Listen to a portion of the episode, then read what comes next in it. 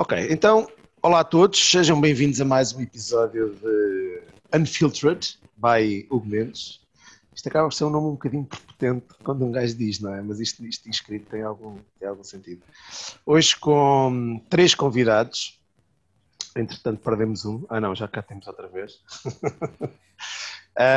um, hoje temos a equipa do mais recente podcast que existe aí na, na como é que se chama? Na Podcast Osfera, não? Podcast Osfera, parece-me bem.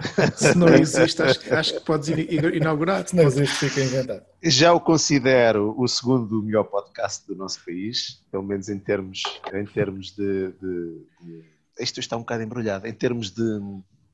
Isso é falta de vinho. Tá, por acaso é, olha, cortei isso ontem. Queria começar o ano assim a limpar um bocado. Estás aí de garrafa fechada ainda por cima. Estou a tentar fazer product placement. Isso era giro, era arranjares uma para pendurar na árvore, tens que pensar nisso. Opa, lembrei-me disso, mas foi antes de pôr isto a gravar, estás a saber? Pensei assim, arranjar assim umas merdas. Só que como, pá, eu gosto muito de dar... Oi? Ricardo. Ricardo está, está à escuta. uh, não me lembrei disso, pá. Não me lembrei disso. E cá em casa também ninguém dá muita importância ao vinho que a gente faz, portanto, não querem propriamente. Enfim, conversas de merda. Uh, pois, basicamente, estes três uh, artistas são, são uns amigos de longa data, talvez das, não são os três que conheço há mais tempo, mas, mas já nos conhecemos há uma carrada de anos. Já fizemos algumas, algumas coisas juntos, uns mais que outros. outros já tentámos fazer muita coisa, não conseguiu nada. Uh, e, e, vocês agora aparecem com, com um podcast um bocadinho menos interessante que o meu, assumo. Mudaste as favas. exatamente, exatamente. Mas que epá, acaba por ser um, um, um, podcast, pelo menos num formato que eu acho muito interessante. Um, é, é um bocado aquela ideia do, do que eu acho que foi inaugurada, pelo menos cá em Portugal, com, com o Governo Sombra, não é? A ideia de ter vários, vários oradores e vários temas. Acho que, acho que, que é muito interessante. E, portanto, e, portanto uh, convém apresentar-vos Ricardo Ramos. Diz olá às pessoas. Tens que falar olá. Assim olá. Já apareço? Agora... Ricardo. O Ricardo, queres fazer uma mini apresentação? Eu já não estou aqui para trabalhar. Quem está aqui para trabalhar hoje são vocês. Digam lá. É, Epá, eu um, chamo-me Ricardo Ramos, sou, sou saloio de adoção, portanto agora vivo aqui na região Saloia. Um, pá, bebo vinho há alguns anos já. Um, e epá, a ideia aqui é. Sou um entusiasta, tenho, tenho muita, muita paixão por este, por este meio. É um meio que, que, que entusiasma muito. Tenho tentado fazer muitas, muitas coisas, algumas com mais sucesso que outras, relacionadas aqui com o meio do vinho. Uh, e, agora estamos aqui com este, com este projeto que na prática era, epá, se a gente pusesse uh, gravado em áudio e publicado as conversas parvas que nós vamos tendo uh, entre nós. Então acabamos por, por lançar isto. Um, eu gosto, gosto também de tecnologia e também daí também ser um bocado entusiasta com esta coisa dos podcasts. Um, sou um bocado geek aqui com estas coisas, é deste lado, aqui, com estas coisas aqui. Um, e tenho e trabalho em tecnologia, sou, sou, trabalho numa empresa de software e, e portanto misturo estas, tento misturar estas coisas todas. Portanto, é, é o Ricardo. É o Ricardo, falar na terceira pessoa a jogador de futebol. não, é fino, não é fino falar na terceira pessoa. Sei lá. Então, se, é para ver a um conferência de imprensa dos José. Se é, para vir, se é para vir para o melhor podcast nacional, o gajo tem que ser fino, não é? Exatamente. Eu, não, como, não o Jorge disse, como o Jorge disse, até me vesti bonitinho e tudo. Tu sabes, não, tu sabes que o, o, que funciona, o que funciona é, é quanto mais a, a, javardance, melhor, não é? Isso é que dá. Isso é que ah, dá. Okay. Por isso é que eu tenho sucesso enquanto podcast, como não digo nada com jeito. As pessoas gostam, porque Exato. a malta certinha não. não pais bigodadas. Identifica-se com isso. Exatamente. Eu aqui posso dizer o Nuno, mas vocês podem, podem tomar a iniciativa disto. Portanto, o que é, quem é o Nuno? Quem é Nuno Monteiro? Epá, olha, sou um gajo também de tecnologias, de informática, uh, sempre trabalhei nessa área e não gostava de vinho uh, até começar a trabalhar, basicamente, porque tive um diretor que gostava muito de vinho. para esquecer. não, não, ele era um, é um gajo muito fixe e por acaso agora voltou a ser meu diretor há, há uns meses atrás, noutra empresa, por coincidência, mas ele sempre gostou muito de vinho, então quando era jantares de Natal, uh, ele punha lá sempre grandes vinhaças e eu começava a provar aquilo e, epá, afinal, eh, há aqui uns vinhos que eu, que eu até gosto. Tinha provado, não gostava, e depois voltava a provar vinho com outras pessoas e nunca gostava, e quando era a jantares com ele, era sempre um bom vinho. Opa, lá, há aqui qualquer coisa que está a escapar. E pronto, começou um bocado por aí, uh, comigo a tentar perceber porque é que gostava de uns vinhos e não de outros, e pronto, e agora é isto. É vinha a toda hora. Vinha toda hora, sabe? É bom. Quase, quase. Não se esqueçam, crianças, bebam com moderação, não façam como a nu. Não, vinho não é só beber. É... Exato. Desde... É vomitar. É. Tem o Jorge. Olha, o Jorge uh, é, outro, é outro apaixonado dos vinhos também. Uh, já há alguns anos que comecei a ganhar este gosto. Uh, depois criei um blog na altura, aliás, eu até já tinha o blog, só que nem era sobre a temática do vinho. Uh, e depois comecei a, gostar, a provar, a querer descobrir. Uh, sempre que, que, viajava, tentava-me sempre interessar por, por conhecer coisas novas e por visitar produtores, etc. e no seguimento disso, acabei por conhecer muita gente no mundo do vinho, uh, fazer amigos e, e, pronto. E hoje estamos uh, aqui reunidos. E tento ser, gosto de ser um bocadinho ativo dentro do tempo que tenho disponível. A, a minha vida profissional uh, é outra completamente. Eu trabalho na área do imobiliário. Uh, tenho uma empresa de compra e venda e trabalho também como consultor numa agência e isto no fundo é um hobby, só que foi um hobby que foi, foi crescendo, crescendo e, e pronto, e chegou aos dias de hoje. Portanto, temos aqui os nossos convidados apresentados. Deixa-me só é... dizer uma coisa que eu acho que é curioso. Diz, diz, Ricardo. Que nós, que nós um, somos o exemplo perfeito daquilo que eu defendo muito quando a malta critica as redes sociais e essas coisas todas. Acho que somos o, o, um exemplo um, um perfeito daquilo que é todos nós nos conhecemos uh, via redes sociais uhum. uh, e, temos, e temos uma amizade que vai muito para além disso e portanto eu acho que esse é o exemplo mais, uh, mais interessante de que as redes sociais também podem servir para juntar pessoas sem ser só virtualmente. sem ser também, só grudes. Também tem um lado salutar, não é? Exatamente. Exatamente. O problema é que tens que peneirar bastante, não é? Porque tens, tens de aborrecer com uma carrada de gente antes de encontrar os não grunhos. É pá, sim, eu. Sim. Não, e, às, e, às, vezes identificas-te com, com um grunho ou outro, não é? Portanto, exato. Temos, temos sempre essas. Principalmente quando tu próprio és um grunho, não é? Exato, é isso. é isso. Era isso que eu queria dizer, mas não queria ser tão claro. Eu, mas eu não, sei bem, eu não sei bem para quem é que ele está a falar, mas eu. Eu estou a dizer tu, mas não estou a dirigir a ti, estou a dizer tu no global. Ah, é um, é um tu, é um tu Estou a falar de mim. Não, é um tu, eu me incluo também. Eu sou, o gajo, eu sou o gajo mais grunho que pode haver. Mas sabem que esse é o primeiro, esse é o primeiro passo para deixares de ser grunho. É tu achares que também podes ser grunho. É pá, eu sou, eu sou, eu sou um é? grunho. E portanto deixas Sim. de ser esse grunho. Uh, pelo menos no sentido moderno do, da palavra. Uh, hoje em dia os grunhos dos Facebooks são facilmente identificáveis, diria, diria não sei. Mas, mas, mas eu concordo contigo, acho que isto tenho há, há, há, muitas amizades, até porque outro dia já não sei com quem é que falava isso. A, a internet trouxe isso de, de interessante, quer dizer, internet, as redes sociais um bocadinho mais tarde, porque nós, todos nós nos conhecemos até de um bocadinho antes daquelas redes sociais. Se considerarmos os fóruns como uma rede social também não, não é? Sim. Uh, porque uhum. acho que isso é que deu o pontapé de bem, mas vocês é que são os técnicos, eu não percebo nada disso.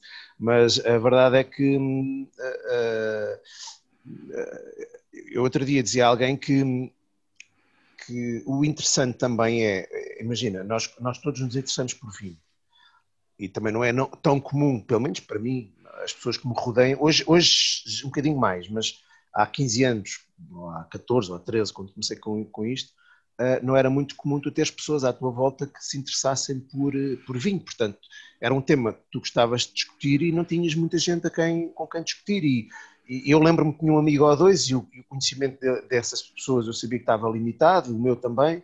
E, portanto, há, há um, a ideia de, de, tu poderes no mesmo espaço encontrar as pessoas com o gosto comum, eu acho que essa é uma das vantagens das é uma, uma das vantagens primeiras da eu não sei se posso dizer das redes sociais ou da, do, dos chats de internet ou da forma como, como podemos comunicar uns com os outros uh, em internet. E essa para mim é o depois de um, de um poder infinito de pesquisa uh, com todas as nuances e, e dificuldades que isso tem uh, acho que essa é uma, é uma das mais-valias também da, da internet e das redes sociais. Sim, Sim. sem dúvida. Okay. Uh, é uma forma de. O que estavas a dizer faz todo o sentido, porque eu, quando comecei a interessar por vinho, uh, e eu acho que ainda me comecei a interessar por vinho um bocadinho antes deste boom das redes sociais. Uhum. Uh, porque eu lembro-me que eu devo ter aberto conta no Facebook em 2009 ou 2010. Uh, e antes disso já tinha interesse por vinhos e, e, já, já procurava saber mais, se bem que depois intensificou-se também um bocadinho fruto das redes sociais. Mas nessa altura, de facto, é o que tu dizes, não havia tanta gente, era um grupo muito restrito de pessoas que, que, que falavam de vinho, que estavam de vinho, uh, e ainda havia muito menos pessoas que agora, de pessoas que se interessam por vinho. Hoje em dia, eu acho que há uma abertura muito maior de mesmo pessoas que nem sei, que não são enófilos, são uhum. consumidores normais, mas que uh, têm interesse em saber um bocadinho mais do que é que estão a ver e isso realmente é verdade. E acho que as redes sociais também ajudam um bocadinho, uh, também ajudaram um bocadinho nisso. Sim, mas eu acho que não foi. Uh, eu, eu percebo o que tu dizes e concordo. Não acho é que tenham sido, não sei se era isso que estavas a dizer, não acho é que tenham sido um motor para isso. Eu acho que houve um, um próprio desenvolvimento da sociedade uh, nesse sentido. Até se fores a ver um, nos vinhos isso nota-se, mas se calhar não é tão notório como, por exemplo, na restauração. Tu hoje tens a possibilidade de ter um tipo de, de, de restaurantes, nomeadamente os fine dining, em quantidade que há 15 anos não era possível porque simplesmente não tinhas clientes para eles, não é? E portanto isso foi um, um, um, evoluir da própria, da própria sociedade. A nossa geração. Uh... Agora não tens outra vez, mas pronto, mas isso foi por outro motivo. Está bem, mas isso estás em stand-by, não digo que não tens outra vez. Claro. Alguns, alguns não. Eu acho claro, é que havendo a necessidade claro. aí, o que vai acontecer é o stand-by agora. Vai haver muito fecho, com certeza, até porque toda a gente diz que o fine dining normalmente é o restaurante que tem menor possibilidade de ter lucro, portanto serão dos mais afetados, mas depois, havendo lá o espaço, logo abrem outros, não é? Do, do, ponto de vista económico, não estou, não estou a moralizar nem, nem, a, nem, a, nem a pôr aqui sentimento, mas pelo menos é assim que eu vejo isso, não sei. Tu és o mais gastrónomo de nós quatro, acho eu. Não, eu também estava a dizer isto um bocadinho em tom de brincadeira, não é? Percebo perfeitamente o que estás a dizer e, e, e concordo. É, houve também. Eu acho que, eu acho que são são dois, dois temas que também acho que não são indissociáveis. O facto de haver uma maior apetência para esse tipo de gastronomia uhum. uh, e também para o que eu estava a dizer em relação aos vinhos. Acho que são temas que, que andam um bocadinho lado a lado e quando cresce o interesse por uma coisa, normalmente cresce para outra também. Se bem que, um obviamente, bocado, um bocado pescadinha que... de rabo na boca. Sim. Sim, até porque pessoas... o nosso. Sim o nosso consumo de vinho também está muito associado à mesa, portanto é natural que as coisas também andem um bocadinho braçadas. É, era aí que eu ia chegar. Há pessoas que não dão valor a, a, a esse tipo de gastronomia, ou seja, uh, conheço pessoas que gostam de comer bem uh, e que. Mas, mas esse tipo de restauração, esse tipo de, de, de gastronomia não estão tão motivados, pronto, não, não, não lhes diz muito. Mas também não tem que estar, não é? Não, certamente, certamente, mas estou a dizer, quando tens um, um, um tipo de restauração que normalmente é caro, não é? Uhum. Uh, as pessoas aí optam por, uh, se calhar, optar por outras, uh, por outras opções mais tradicionais, digamos. Sim, e bem, e tu tens Sim, mesmo nos vinhos, quer dizer, tu tens, de outra comparação com aquilo que me parece, hoje, tal como há 15 anos não, não tinhas possibilidade de ter um tipo de restaurantes que tens hoje, também não tinhas possibilidade de ter uma infinidade de estilos de vinho que hoje são possíveis, uh, porque, porque os, os, perfis estavam muito mais estanques e aquilo que, que, era aceito pelo mercado e pela crítica também, que, que queria falar um bocadinho disso depois mais à frente, uh, também é diferente. A própria crítica evoluiu nesse sentido. Tu tens hoje vinhos avaliados, bem avaliados, bem avaliados, quer dizer, bem cotados, que há 10 ou 15 anos não, tinhas, não tinham possibilidade de ter eh, as cotações que têm hoje. Uh, na, na, minha, na, na, minha, opinião. Uma coisa que isto também trouxe foi a democratização, entre aspas, da, do espalhar da palavra tanto do vinho como da gastronomia. Ou seja, uhum. tu antes tinhas as revistas e não havia outras opiniões. Ou seja, tu conhecias alguém que, olha, falei bem daquele restaurante ou falei, falou bem deste vinho e tu podias seguir a opinião dele e com isto tu tens passamos a ter acesso à opinião de todo o tipo de pessoas, que algumas te identificas mais, outras menos, mas não está, está tão padronizado como, como no caso das revistas. E, por exemplo, onde eu notei mais isso eh, foi precisamente nos restaurantes, porque há uns anos eh, tu vias uma avaliação de um restaurante e era sempre, parecia que era sempre bom. E isto porquê? Porque as pessoas do restaurante já conheciam aqueles críticos, quando eles iam lá, eh, iam nas palminhas, etc., uhum. e sabíamos que aquilo ia correr bem. E tu chegavas lá num dia em que estava o empregado mal disposto, em que o chefe não estava lá e não sei o quê, e tinhas uma má experiência. E hoje isso é mais visível. Uma má experiência espalha-se muito mais rapidamente a, a, informação disso e os próprios restaurantes acho que acabam por ter um bocado mais. Eu confesso, eu confesso que aí o que tenho mais dificuldade em perceber como é que vamos. Eu não sou, eu não sou muito. Eu, eu acho que tudo, tudo está sempre em constante transformação. Aquela ideia de nós julgarmos o presente como algo estático, não é? pensamos sempre que o presente é uma coisa estática, ou que a história é estática no presente. Eu acho que estamos em completa evolução, em, em constante evolução, desculpem. E, e, por exemplo, uh, isso democratizou um bocadinho mais, mas também adicionou um nível de ruído que nós vamos ter que acabar por, sim, sim. por, conseguir separar, e eu não sei muito bem ainda como é que vamos fazer. Porque tu também tens, eu já vi eh, críticas a restaurantes, até mais do que a vinhos, porque acho que as críticas aos vinhos não são tão destrutivas como podem ser. Se calhar isto é ingenuidade minha, mas acho que uma, uma má crítica pode ser mais destrutiva para um restaurante do que para um vinho. Uh, até porque o restaurante é levado um bocadinho mais a sério do que um vinho, presumo eu. Uh, mas uh, muitas vezes tu tens críticas que são injustas completamente, e são, são imbecis, uh, e, e, são tão vinculativas como uma outra positiva, não é? Sim. Como é que se às vezes, às vezes, até, às vezes até mais, não é? Por sim, porque o povo gosta de sangue, não é? Exato. Mas eu acho que também é nessa. O povo é todo. Eu acho que nesse aspecto também, em relação ao vinho, eu acho que a crítica, ou uma crítica, é sempre mais subjetiva do que na restauração. Porque uh, quando tu provas um vinho, uh, é mais, a tua opinião é mais subjetiva. Ok, se estivermos a referir-nos, se calhar, a um aspecto técnico, aí nós diremos que sim ou não, não é? Mas na apreciação do gosto, uh, é mais subjetivo, porque tu podes ter um gosto e apreciar determinados estilos e perfis de vinho uh, do, que, do que outra pessoa. E essa pessoa, ao estar a criticar negativamente o vinho, por exemplo, uh, tu podes não te rever nessa crítica porque se calhar tu conheces o vinho e até gostas do vinho. Enquanto que na restauração normalmente um, tem mais a ver com situações do serviço, da, hum. de, às vezes até da própria preparação da comida. Uh, eu acho que são são coisas mais, eh, mais lineares do que, do que na apreciação do vinho.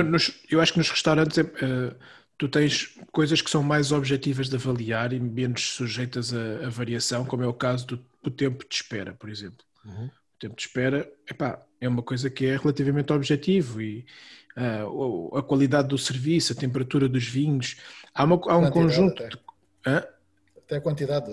A quantidade, exato. Há, há, há, um conjunto de fatores, além da qualidade intrínseca de, daquilo que vem no prato. São mais mensuráveis, não é? São mais, é, é mais mensurável, apesar de ter o seu nível de subjetividade, é, é mais mensurável do que aquilo que tu.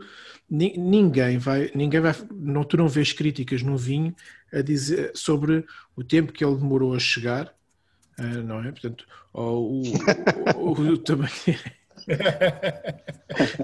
eu queres mesmo falar de... Eu estava a pensar, eu estava a pensar se seguia, se seguia esse caminho ou não.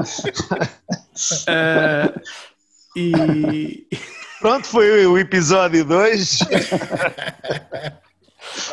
E, e, a questão de o tempo que ele demora a chegar, mas, mas agora sendo um bocadinho mais sério, o tempo que, ele, o, o, o, tempo que o vinho demorou a chegar do produtor, ou o, rótulo, tu, tu vês, vês, menos avaliações nesse sentido, se cinge muito àquilo que está dentro da garrafa. Até porque depois, uh, e... quando tu consomes, também não há aquela interação humana. Eu acho que o que é mais avaliado acaba por ser mais interação humana do que propriamente uh, o produto em si, não é? Embora Sim. às vezes, uh, tu, mas profissionalmente, muitas vezes nós recebemos críticas aos vinhos que nós percebemos claramente que não são aos vinhos, quer dizer, é uma, necessidade, Sim. por exemplo, com, com exportações. Eu, vou, eu vou-te dizer, hum, já, acho que já disse isto várias vezes a, a, vocês, mas digo aqui também de forma mais pública. Eu quando, uh, quando tive o, o, meu, o meu blog de vinhos, com mais quatro amigos, um, que era o Vinha Copo, um, na altura não havia quase nada, ou seja, nós havia o o do Pingos uh, e havia o do, do João Pedro, do, do Copo 3, uhum. e epá, se não estou em erro, quando nós abrimos, acho que não havia mais ninguém. Um, e haviam três blogs, e, e, uma das coisas que nos fez depois, passado uns anos, acabar com o blog foi precisamente o facto de nós percebermos que, nossa, que qualquer comentário, qualquer crítica que nós estamos a fazer aos vinhos, eh, para nós dependia muito da interação que nós tínhamos com as pessoas. A partir do momento em que nós éramos convidados e éramos super bem tratados, e como nós fomos a alguns sítios, eh, na altura quando isso começou a coisa de convidarem os bloggers para ir aqui ou ali, eh, no final, como é que tu fazes uma avaliação eh, justa daquele vinho? Não fazes. Não, porque tu acabas. Pois, desculpa disso. Não consegues? Sim. E portanto para nós era muito complicado mantermos aquilo ativo nessa, nessa circunstância. Portanto, eu, eu, acho que eu não concordo tanto com isso. Cada vez mais, quer dizer, há 10 anos concordaria inteiramente contigo e se calhar até assim um bocadinho mais violento. Mas eu hoje acho que isto é uma. Isto é um, isto é um produto de prazer, não é? E, e, e a tua avaliação vale enquanto, enquanto tal. Portanto, a, a componente de prazer que tu tiveste a beber esse vinho. Eu acho que o mal do vinho muitas vezes é esse tipo, essa necessidade de avaliação uh, absoluta e, e, altamente subjetiva, é? é? o que se tenta fazer, e, e, a briga entre, entre bloggers e crítica sempre foi a história da, quer dizer, entre outras coisas, é a história da, da, objetividade. Quer dizer, se não é possível haver objetividade num, num elemento destes. Uh, e, e, o, e, isso conta para o prazer que tu tens, e eu acho que isso é que é importante transmitir. Tudo o resto acaba por ser demasiado fechado, porque esse elemento é importante, acho eu. Esse, esse input de prazer é importante e é o que faz distinguir muitos dos vinhos. Quer dizer, quando perguntam que é que esse, que é em que é que o teu vinho é diferente dos outros, ah, eu sei que existe uma, uma infinidade de maneiras de fazer vinhos é? e que eles podem ser diferentes, mas, mas vamos ser honestos, vocês já provaram vinhos suficientes para perceberem que as coisas uh, tendem a seguir um padrão, mesmo com técnicas diferentes, muitas vezes perfis são convergentes, tu consegues enquadrar aquilo num tipo de perfil. E uhum. portanto o vinho acaba por ser um bocado fechado nesse sentido, o que é que faz gostar mais deste vinho ou daquele, ou este vinho ter mais sucesso do que aquele, é todo esse conjunto que cria uma empatia com ele. E eu acho que isso merece, quer dizer, existe e é verdade, não, não, não há como fugir disso, então vais avaliar aquilo só por, pela outra componente, então só a outra componente diz-te muito pouco, pelo menos a mim diz-me mas aí, mas aí tem menos valor para, para, para quem lê. O problema é, é porque a pessoa, é uma outra a questão, que lê, a pessoa que lê não consegue replicar a mesma experiência. Uh, Deixa-me só fechar ali aquela questão do restaurante. Eu, eu estou a inverter, claro, como é óbvio, não é? eu não consigo pegar uma linha, estas conversas vão-se pegando, mas eu, eu acho que também é interessante fazer isto desta maneira. Em relação a esta história dos restaurantes ainda, eu acho que vocês estavam a falar, lembra-me aqui de uma, de uma outra questão. Não sei muito bem porquê, confesso, talvez porque é um dos setores onde a crítica, e não é uma crítica à crítica, mas, mas, mas é um dos setores em que a crítica é paga pelo criticado. Uh, é um dos poucos setores onde não, tu não vês uma crítica negativa, pelo menos assim de uma forma, tu não tens um histórico de crítica negativa, tu não tens uma, um histórico de este vinho não presta, como, como um crítico poder dizer, fui àquele restaurante e fui mal atendido e aquilo foi uma merda. Uh, e é possível, ou que a pintura do Zé Jaquim, aquela porcaria não está com nada, o gajo, aquele urinol, aquilo não é uma, uma forma de arte em lado nenhum. Ou aquele vinho, que o Jorge gosta muito. uh, percebem? A questão é, não há muito histórico também de, de, dizer mal do vinho, portanto, se calhar não, é por isso que também acaba por não ser tão destrutivo. diria eu. Uh, mas se... quem, é, quem é que paga a crítica, a crítica dos restaurantes? Não, não são os restaurantes. São os não anunciantes. Não Epá, eu não me lembro de ver, eu não me Vive lembro de, de ver nenhuma revista, eu não me lembro de ver revistas ou jornais, está bem, mas uma publicidade que normalmente, pelo menos, se calhar, posso estar enganado, mas eu não vejo os restaurantes a fazerem publicidade assim mas massa. Coisas, mas tens coisas, por exemplo, as novas cartas que são apresentadas e depois aparece não sei quantas revistas e jornais a falar desse restaurante e dos pratos que comeram lá, não sei o quê. Foram convidados, não é? Sim, mas se calhar não reparas num, num detalhe também nos vinhos, que é uma quantidade de, de, de, de produtores que têm sempre acesso a, a, a, a crítica, a espaço de jornalístico, vá? e outros que nunca têm, nem têm Sim. interesse. E, e, tu começas a chegar à conclusão, quando começas a agrupar aquilo, começas a perceber que hoje em dia uh, está muito dominado pelas agências de comunicação, por exemplo. Uhum. Uh, e eu já começo a ver muitos padrões que me levam a pensar que até já algumas distribuidoras já têm esse poder também. Uh, quer dizer, mas isto pronto, custa dinheiro, não é? Vês, é. não querendo entrar muito por aí, mas vês o caso do que aconteceu agora com a, com a multa que foi aplicada a, a dois hipermercados e a, e a uma distribuidora de bebidas. Conta lá essa história. A, a, concertação, de, por causa da concertação de preços, portanto, foi uma multa de, de vários milhões de euros que foi aplicada pela primeira vez em Portugal sob concertação de preços. Um, e, há, e, já apareceram aí nos jornais eh, os e-mails de, deles a dizerem que vejam lá, não podem fazer subir os preços aqui ou baixar os preços ali. Pronto, e isso, um, isso é, acaba, acaba por ter, por provar um bocadinho também a influência da distribuição. A distribuição tem algum peso, tem peso nesse, nesse tipo de coisas, mas principalmente no vinho do consumidor eh, de supermercado. Uhum. E, esse, e isso entra, eu quase que distinguiria mas esse é o grosso que... do negócio, não é? O negócio não és tu nem eu. É? o negócio do, do vinho não está. O, o, teu, o teu negócio, por exemplo, a tua escala não é o do supermercado. Certo. Portanto, tu tens, tu tens um mercado completamente distinto daqui do mercado do supermercado. E há muitos produtores nessa, nessa gama. E, e a maior parte, quando nós falamos deste entusiasmo de vinhos, a maior parte das vezes nós estamos a falar do produtor que está fora ou que não depende tanto uh, que não está tanto no, nos, nos, supermercados. Certo. Uh, se nós formos a ver, nós não falamos, quando nós estamos a falar de vinhos, é muito raro, não é muito raro, mas é, é com, com, uma menor percentagem nós falamos de vinhos de, que estão presentes nos supermercados. Normalmente tu estás a falar daqueles vinhos, daqueles produtores médios que têm uma presença limitada no supermercado, ou por, por não quererem ou por não conseguirem, Uh, e os vinhos de escala, de, de, grande volume que estão nos supermercados, não são tanto aqueles que são abordados neste meio. Uh, e portanto, eu acho que há, há que fazer aqui uma, uma, pequena distinção entre estes dois, estas duas abordagens, porque uma é de facto controlada pela distribuição, a outra tem um, um, um muito menor controle na distribuição. A distribuição tem muito menos peso nisso. E, e os produtores atualmente conseguem, conseguem ter mais impacto uh, nesse, nesse mercado. Sim, mas em relação, se... em relação à crítica que o Hugo estava a falar, eu penso que penso que é igual, não é? É indiferente. Ou achas que não? É, é igual como? As questões que tu estavas a falar relativamente à crítica, não é? Não, estou a dizer é que tu normalmente não tens não tens uma crítica de, de vinhos, tendencialmente, não, raramente tu vês uma crítica negativa a um vinho. Eu entendo, é? mas é isso que eu estou a dizer. Mas independentemente das questões que o Ricardo estava a falar, de ser cadeias uh, mais comerciais ou não, penso que penso que essa tua opinião ah, é, sim, é, transversal a, a, todos os estilos, não é? Sim, eu, eu gostava, sim, sim. eu gostava de perceber se, se, se, se a crítica, se, as revistas e, têm uma noção de qual é que é o, o leitor deles. Gostava de perceber. Uh, não, eu, não, eu não estou a dizer isto, não estou isto, eu não estou a dizer isso de forma irónica, atenção, gostava mesmo de, de saber se, se eles têm essa noção, porque, uh, porque eu, eu, como perspectiva, eu acho que o consumidor de uma revista destas, o primeiro e o primeiro e principal consumidor da revista é o próprio, é o próprio meio. Sim. Parece-me a mim.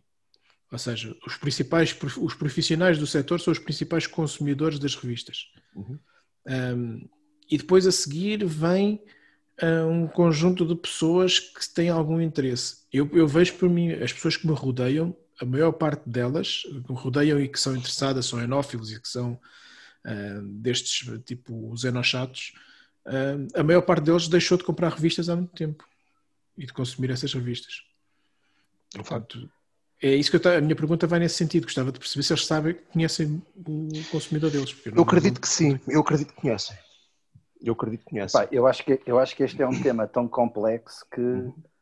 para já dava para vários, sim, e, dava para tínhamos, vários dias a falarmos sobre o assunto. E tínhamos de ter aqui alguém, alguém representativo, não é? Também ajudava. Para, para dar essa... Mas Também eu posso, posso, posso adiantar, na altura, na altura em que isto for para o ar, já foi já, já terá ido para o ar um episódio que eu gravei com, com o João Geirinhas e de certa forma uh, fiz-lhes questões relacionadas com isso. Uh, eles supostamente sabem e acham que, que, é, que é o consumidor. É? Eu continuo a achar que, que o Ricardo é que tem razão, que é o próprio meio. É? Tanto, tanto, é que tu vês, eu tenho notado ao longo dos últimos anos uma diminuição das revistas em banca. Portanto, se fosse o consumidor, ou, ou estão todos a virar, isso eles poderão dizer ou não, para o digital, ou, ou, para o digital e para a assinatura, não é?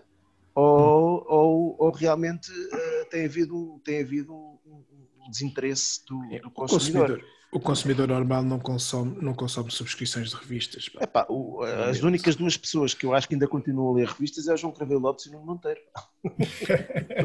Epá, eu, e o Nuno Monteiro por gosta de fazer eu. aquelas estatísticas dele, né? Mas nem eu. Por acaso, pá, comprava sempre as revistas e... Mas eu continuo, eu continuo a comprar revistas. Agora, uh, tenho comprado muito menos do que, do que comprava antes. Uhum. Uh, também aqui um bocadinho por causa da pandemia, porque uh, epá, o acesso às revistas não tem sido, não é tão fácil, não é? A gente acabamos por mudar um bocadinho os hábitos. Eu falo por mim, mas penso que será muita gente está na mesma situação.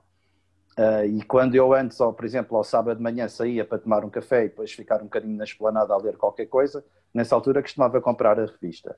Hoje, como é uma coisa que eu não faço tanto, Uh, e além disso, para comprar a revista, tenho que estar na fila 10 ou 15 velhinhos que estão lá a comprar as raspadinhas. Uh, tenho a dedicar. Essa é da casa de estar na fila a apanhar Covid para não apanhar Covid dentro da loja. Exato, exato. E pronto, tenho, tenho, não tenho comprado com tanta frequência, mas, mas continuo a comprar. Mas lá está, eu compro, uh, não, não me considerando uma pessoa da indústria, não é? Uhum. Uh, tenho um interesse uh, acrescido sobre pá, sobre o vinho e sobre a indústria e sobre o que se escreve e, e também uso muito, uso muito a imprensa especializada também para descobrir um bocadinho o que é que está a ser feito, que vinhos, é, que vinhos novos não, é que estão é um a chegar ao mercado. Isso não é um contrassenso, porque eu acho que uh, isto pode ser uma visão, admito que possa ser uma visão enviesada, não é? Porque eu tenho um, um ângulo de visão de quem está de vento, portanto, se calhar não tenho acesso ao espectro todo como, como, como vocês terão, uh, mais que eu. Mas o que eu vejo é que isso acaba por ser um contrassenso, porque eu acho que as revistas cada vez mais. A revista, eh, as revistas estamos aqui a limitar um bocado, ou a culpabilizar as revistas de, de alguma coisa, mas, mas a, a, crítica em geral, eu acho a, a crítica está, que temos é as revistas, não é? Portanto, sim, não eu, acho que, eu, eu, acho que eles estão a fechar o espectro, eu acho que cada vez tu tens. Eu, eu acho que cada vez uh, tenho menos acesso a novidades por esses meios, percebes o que eu estou a dizer? Eh, tenho, uns, tenho, cada vez mais fica a sensação que tu tens acesso a novidades de um determinado espectro. Ou então, ou então não. Quer dizer, tu, qualquer produtor é livre de mandar as, as, os vinhos para serem avaliados pela revista e é então aí pode haver uma, essa pequena exposição, não é? Uh, por aí Sim, eu entendo, eu entendo o que tu falas e, e o, o, que tu estás a dizer e concordo nesse aspecto, concordo. Mas acho que para quem se interessa, primeiro há um ponto que acho que é importante é importante referir que tu já tinhas falado e eu, e eu acho que é, que é cada vez mais uma publicação desse género eh, está cada vez mais virada para a própria indústria e para os próprios produtores, não é? E, e, nós vemos, isso é, é, é, é, é indesmentível, pronto. Se bem que as pessoas que, que, produzem as revistas, se calhar, talvez tenham outra opinião e talvez até não o possam fazer de forma uh, pá, como é que eu ia dizer, de uma forma com, com, com, de propósito, digamos, mas uh, isso acaba por acontecer, acaba por uh, perceber que realmente uh, é, é, muito virado para, para a indústria e quem consome muito aqueles, aqueles conteúdos acaba por ser a própria indústria, os próprios produtores e pessoas relacionadas, e as distribuidoras, etc. Pronto. Agora, há também uma franja de consumidores que, que, que, consome, que consome as revistas, e eu, por exemplo, quando compro uma revista, uh, epá, às vezes encontro artigos interessantes, já tenho encontrado artigos interessantes, uh, não acho que seja tudo, uh, não acho que seja mau, né? se achasse que era mau, não comprava. Agora, percebo que, tendo, tendo a responsabilidade que as revistas têm, que poderiam ir um bocadinho mais além, lá está, nessas tais descobertas de novos produtores, novos projetos, etc. Mas eu ainda assim acho que consegues ter acesso a alguma, a alguma informação dessas via, via revistas. Porque lá está, tens, porque porque são títulos que os produtores uh, normalmente enviam os vinhos. Né? Tu, se tens um vinho, produzes um vinho e queres ser conhecido, o primeiro canal que tu vais, que tu vais fazer é enviar para as revistas. Portanto, Mas eu acho. é agora... natural que seja via esse canal que, que, que o público certo. no geral tenha conhecimento. Certo, mas também é uma coisa que, eu vejo, que é tu numa revista. Isto aqui não é. Não quer moralizar isto, atenção. Uh, nem tem que ser exatamente assim. A minha percepção, o, o, problema das nossas percepções muitas vezes é acharmos que aquilo corresponde à verdade e é só uma, uma, uma, uma percepção enviesada. É uma é? opinião. Mas a questão, uh, muitas vezes o que eu vejo é uh, qualquer vinho novo que tu mandes para uma revista, se tu não fores, se não tiver alguém envolvido no projeto, o produtor, o enólogo, uh, alguém que credibilize por si, junto dessas revistas, aquele vinho, aquele vinho nunca é, ou raramente é bem classificado. E, portanto, não é uma forma. Pá, todos nós temos esta tendência. Até eu que defendo, que, que tenho esta opinião, eu abro uma revista e interesso-me muito mais para os vinhos têm notas mais altas. Epá, é, é, é inevitável fazê-lo. E acredito que quase todos sejamos assim. Aquela ideia do, não, se tiver no outro espectro é que é, que é bom. Uh, é, é, pá, a mentalidade vai logo é para ali. É a nota mais alta. Eu confesso que hoje em dia é uma coisa que eu não dou, pá, não dou grande importância às notas das revistas. Aliás, cada vez dou menos importância, porque uh, tenho achado que há um exagero tão grande. Uh, é que lá está, isto parece um contrassenso que eu estou a dizer. Há pouco estava a dizer que, que a apreciação de um vinho é uma coisa muito subjetiva e agora estou a criticar que as notas são em excesso. Uh, mas eu acho que há uh, uma responsabilidade que, que, as revistas, e quando estou a falar das revistas, estou a falar da imprensa especializada. Estamos aqui a, a focar só nas revistas, mas há, há, há jornais, há, há críticos, há, há, muita gente que, que, são profissionais e, portanto, eu acho que têm uma responsabilidade acrescida. Uh, quando tu pontuas determinado vinho com um exagero tão grande, uh, tu estás a, a descredibilizar e a descredibilizar a tua própria, o teu próprio canal, não é? Uh, e eu acho que isso tem acontecido ultimamente. Uh, e eu tenho realmente, acho que é a parte menos interessante para mim da, da crítica especializada, tem sido as pontuações.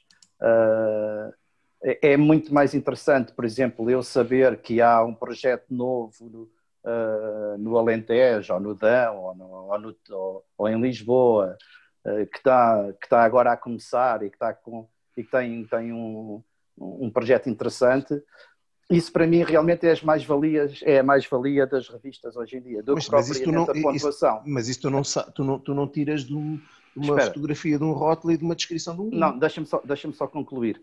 Essa parte das pontuações é, é precisamente mais virada para a própria indústria uhum. uh, e para aquele tipo de consumidor, como eu já fui, admito, que realmente escolhe uh, as suas as suas compras, as suas escolhas através das pontuações que vê na imprensa.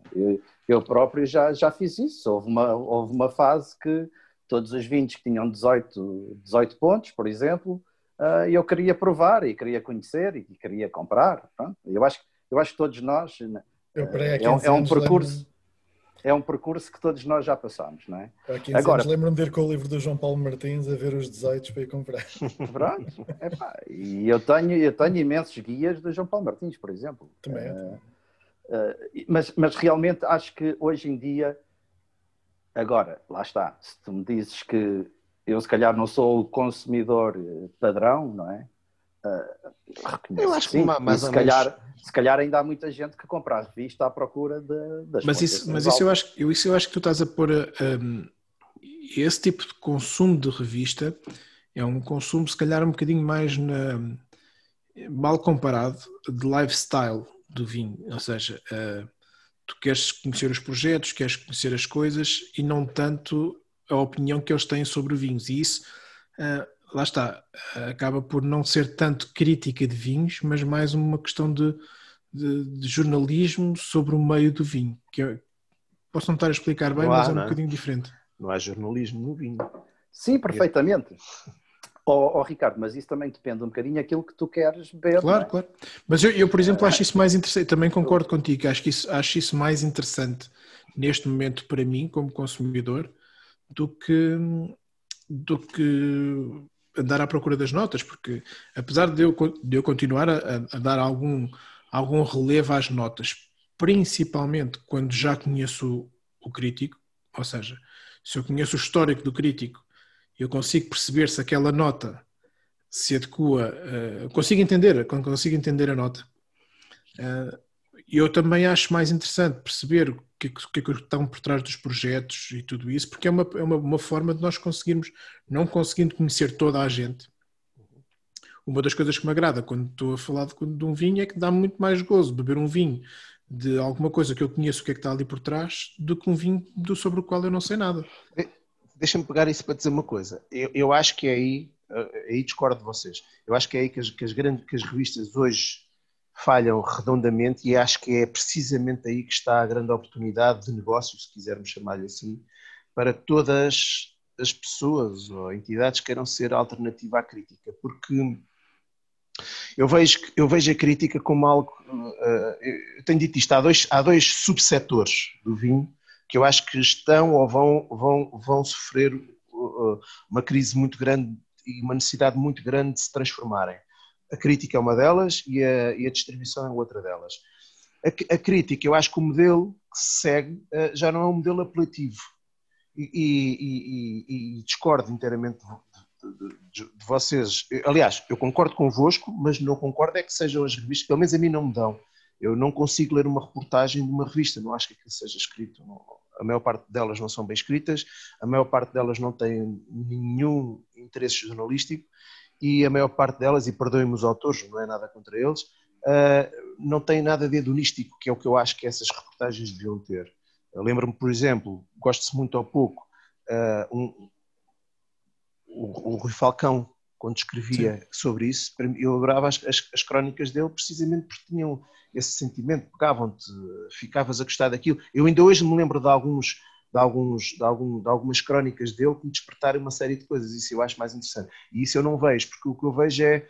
Eu não, vou, eu não lhe vou chamar público e reportagem porque eu não quero dizer que há uma troca, uma troca de, de, de valores entre a, a, alguém que, que, que, é, que é merecedor de, de, ter uma reportagem numa revista e, e, portanto, o que leva a fazer. Mas, mas, mas toda a construção é de uma publi reportagem, tu reparares.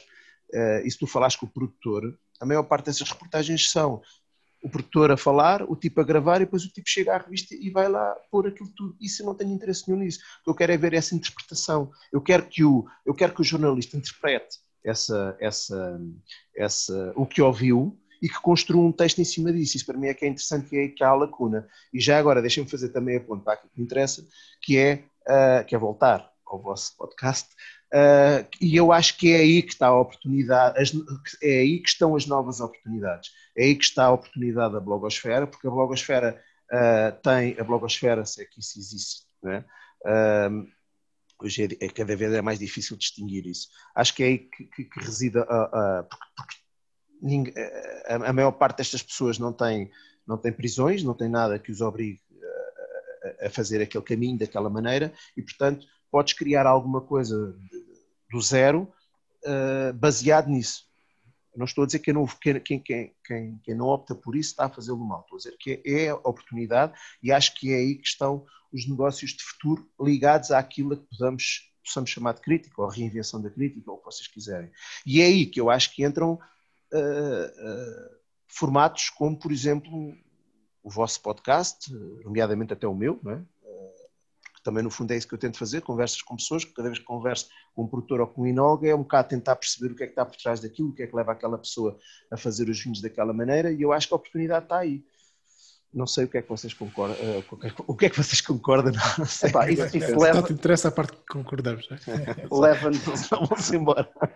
Não, isso leva-nos leva a muitos lados, mas uh, há um que eu acho que é o principal, uh, que é eu acho que só é possível construir um projeto desse género alternativo à, à, à imprensa especializada e à crítica especializada se tiveres uh, tempo, primeiro, uhum. para dedicares a esse projeto uh, e depois teres também uh, dinheiro para poderes investir nesse projeto, porque senão vais invariavelmente cair nas mesmas situações que tu estás a falar da, da, da crítica profissional. Ou seja, Sim. vais acabar por estar sujeito uh, aos convites dos produtores, certo. das agências de comunicação e, às amostras e a partir do momento, exatamente, e das amostras que te enviam, e a partir do momento que tu começas a alimentar essa máquina, tu cada vez vais ter mais solicitações e das duas uma, ou tens tempo e dinheiro para procurares outros conteúdos para,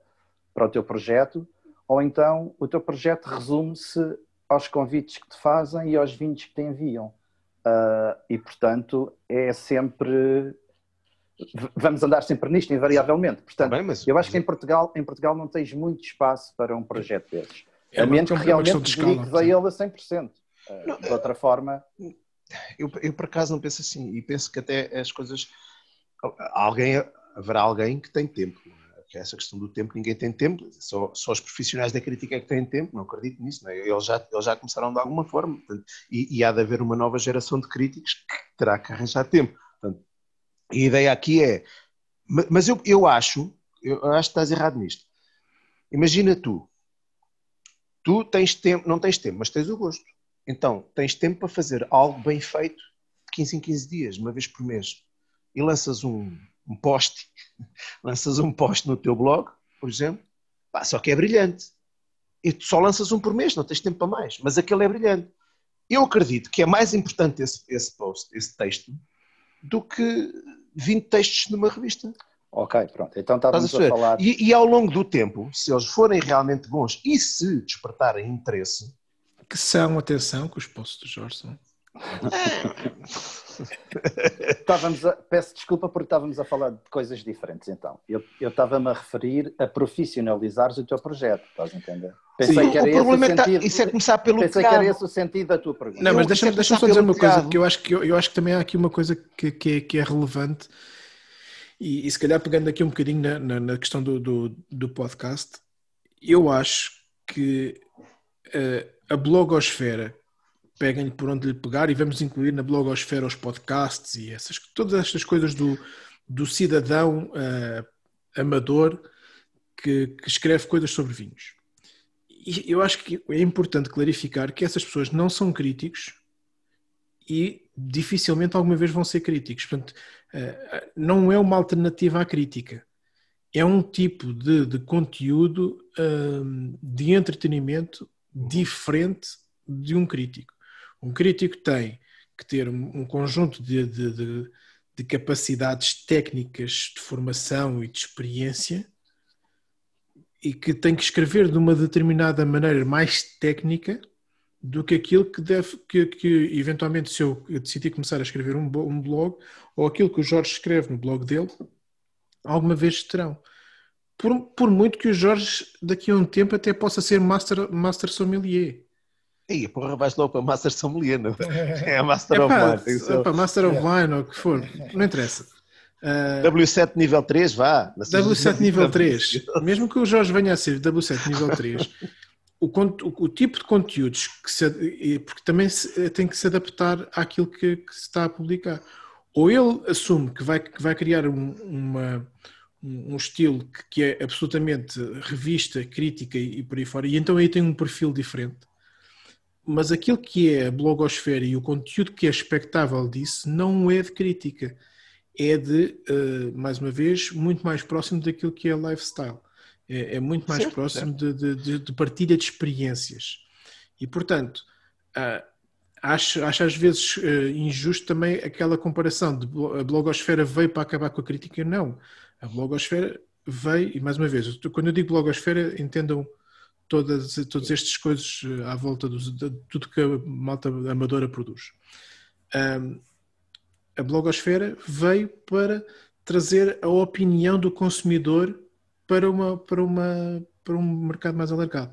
Depois, alguns desses, desses consumidores vão se tornar um pouco mais influencers, ou seja, vão, ter, vão, vão ditar um bocadinho mais de tendências. Uhum. Mas não é por serem críticos de vinho. Claro. E eu acho que, é, que, que as pessoas têm que entender. Mas, oh, Ricardo, eu, eu, eu, concordo contigo. Uh, e acho que, do ponto de vista conceptual, realmente eles não são concorrentes. Uh, seriam complementares, vá, ou seriam nem seriam alternativos, seriam complementares, ou ocupariam espaços diferentes. E a verdade é que eu ponho-me a pensar, a partir do momento em que tu tens, porque no fundo um crítico, o, o papel que faz é de influencer, quer que tu queiras, quer não. Porque o que ele vai dizer é, ok, bebam este vinho, não bebam aquilo, não é bebam, não bebam aquilo, bebam este vinho. Deixa-me só dizer isto. Ok, mas a questão é, a questão é, tu quando tens um influencer muito forte, não é? Tu começas a empurrar a, a crítica para onde? numa primeira análise eu diria assim, então vamos empurrar a crítica mais para o meio profissional. Só que depois tu tens uma influencer que te, esse sim, consegue ter não sei quantos milhões de seguidores e consegue dizer este vinho, olha o product placement, este vinho é muito bom, este vinho é o melhor vinho português, bebam isto, isto eu acho isto fantástico, uh, eu acho isto fantástico, bebam esta merda. E, e, e eu vou receber encomendas para 10 paletes disto o gajo tem milhões de seguidores e vou vender 10 paletes. Eu vou precisar do crítico em quê? E, e sujeitar o crítico, sujeitar o vinho. Vais, vais, precisar do crítico para a segunda encomenda. Eu não sei se vou. O crítico, o, o influencer dá-te a primeira encomenda. O crítico dá-te a segunda. E a terceira. Não sei, Ricardo, não sei. Eu acho que vocês estão, acho que vocês estão a funilar muito a questão. Pois, Isto é uma, é, questão, é uma questão que, que é tão há tantos, há tantos conceitos e há tantas, tantas formas de. Nós hoje em dia temos acesso a tanta informação que nós próprios fazemos as nossas escolhas em relação aos influências que queremos ter, que queremos ver. Não é, não é aqueles que têm mais uh, likes ou que têm mais visibilidade ou mais audiência. Tu próprio vais restringindo as tuas escolhas. Ainda há bocado o Ricardo estava a dizer uma coisa interessante em relação aos críticos de vinho. Ah, tu próprio identificas-te mais com determinado crítico do que com outro, porque se calhar as pontuações que dão, ou o estilo de vinhos, ou a forma como, uhum. como, como ele comunica a, a, sua apreciação do vinho, tu, tu te identificas mais do que com o outro, não é? E então tu, esse crítico vai ser da tua preferência. Logo, não quer dizer que esse crítico seja melhor que o outro. Ah, se calhar ou, o outro até, até tem mais conhecimento. Ou até pelo oposto. Às vezes. Se calhar o outro perceber... até tem mais conhecimentos técnicos e até já tirou mais curso e até já fez uh, muitos vinhos e aquele não. Mas tu identificas-te com aquele, porque se calhar achas que os gostos dele são mais parecidos que os teus, se calhar a forma como ele comunica, tu identificas-te mais com aquela forma. Uh, e eu acho que isto, em relação aos projetos alternativos, digamos, ou não profissionais, que se quisermos chamar blogosfera, como temos estado a chamar até aqui, eu acho que é igual. Eu acho que há tanta, há tanta informação, há, tanta, há tanto conteúdo hoje em dia, que tu pensares que vais criar um projeto que vai, que vai triunfar só por si, acho que é uma utopia. Acho que isto não tem nada a ver com, com ambição. Ambição é uma coisa, olhar para as coisas desta maneira eu acho que é um bocadinho utópico, porque uh, tu tens projetos uh, que simplesmente não querem ter sucesso. O sucesso é uma coisa que não, não, não, não é a base do, do, do projeto. Eu vou pegando aqui um bocadinho no Enochatos. Nós começámos Acho que ainda não tínhamos dito o nome do, podcast. Sim, do podcast é no chat, já agora. Já Espera aí que eu estamos- posso... Vai, vai, vai, eu vou partilhar aqui uma... Lá está, lá está a prova do, Não, da- não é isso, do não é interesse pelo sucesso que nós temos com, com o podcast. Não, aí devia ser eu, não é? Convido as A pessoas coisa, e- começou, a coisa começou por uma brincadeira, não é? Eu, pelo menos, falo por mim. Eh, aceitei participar porque é uma coisa que eu acho que me ia divertir. Ok. E eh, aí está.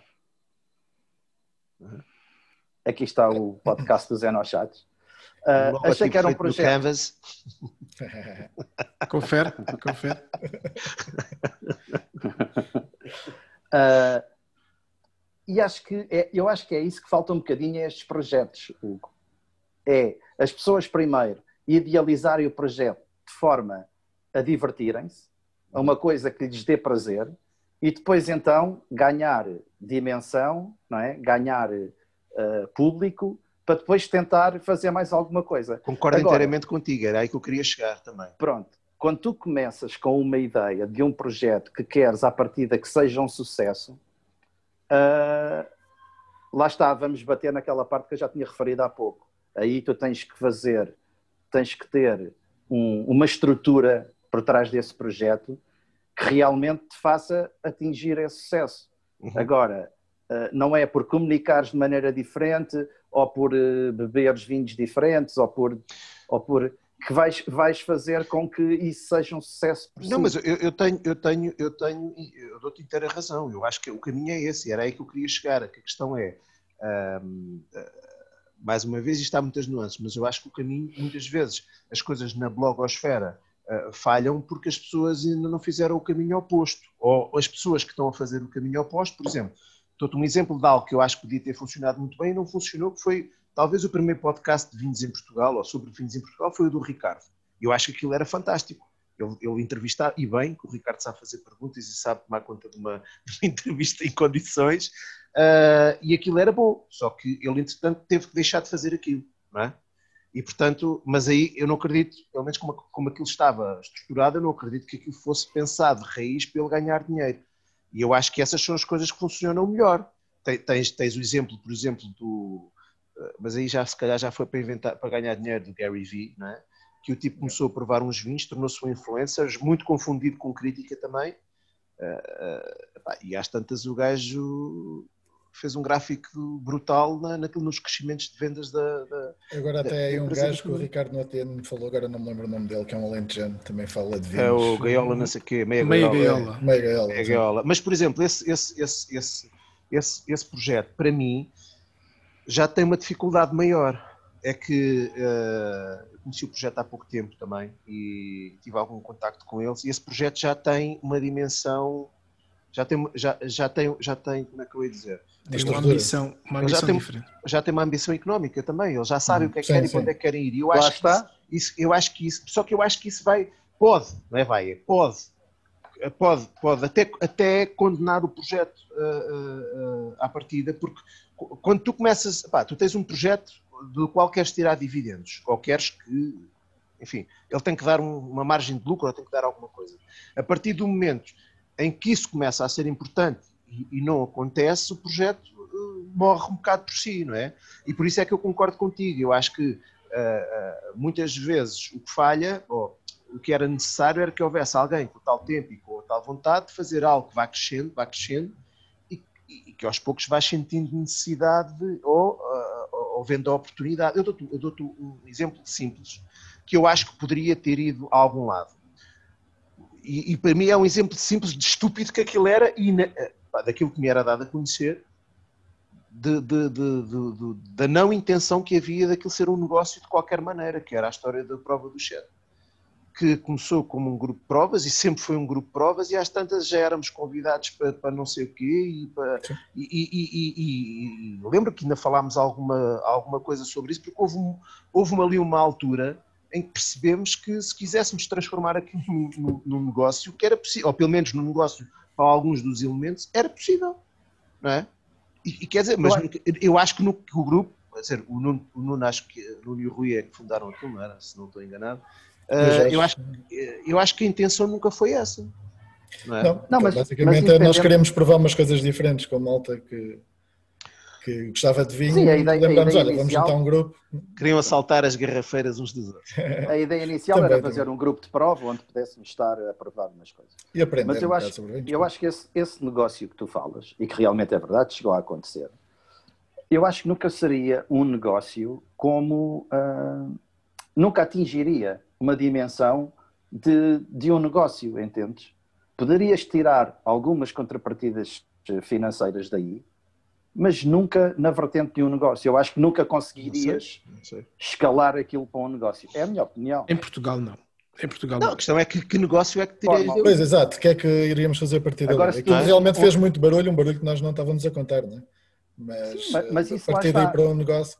Mas isso lá está. Mas eu acho que isso é- também tinha a ver era com o barulho que cada um de nós fazia individualmente. O poder individual Pronto. de cada um somado dava um buzz diferente. Não é? Mas Mas isso agora, vou, agora vou, vou fazer, vou fazer aqui uma pequena provocação. Hum. Esse barulho eh, tinha eco onde?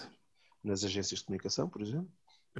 Pois. Não, e, e nas pessoas que te viam também, não é? É pá, menos. Repara, as pessoas, as pessoas hoje. Era menos, dia- lá, tu, tu Olha. metias uma fotografia de um, de um- de um- alinhamento das garrafas do jantar e tu tinhas gostos que nunca mais acabavas, interações e coisas assim. Lá está, mas, mas as pessoas hoje em dia Principalmente malta do meio. procuram, acima de tudo, autenticidade. É isso que as pessoas procuram. Porque Isso eu concordo com o Jorge. os, con- os conteúdos que tu tens hoje em dia tens tantos e de tantas formas eh, que as pessoas querem, querem opiniões genuínas. Certo. Ah, e isto já aconteceu comigo. Mas já, Eu já ver, já eu- está subentendido que as outras não são. Não, não, não é isso. Mas espera, deixa- deixa-me explicar.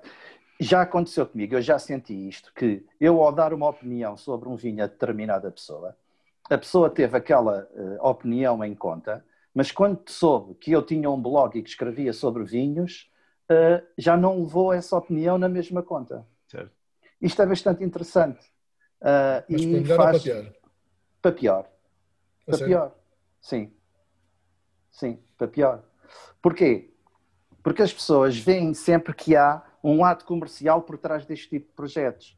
E os blogs, apesar de estarmos em Portugal e sermos não um tem. país muito e sermos um país muito pequenino e ser e os blogs em Portugal são um movimento tão minúsculo que que, é praticamente é Eu não, irrisório. eu não não é? conheço nenhum que ganhe dinheiro com isto. Se calhar sou. Não, não, mas nem estou a falar, nem estou a falar em ganhar dinheiro, estou a falar a expressão que Até a blogosfera tem em Portugal, não é? É tão pequenina, sim.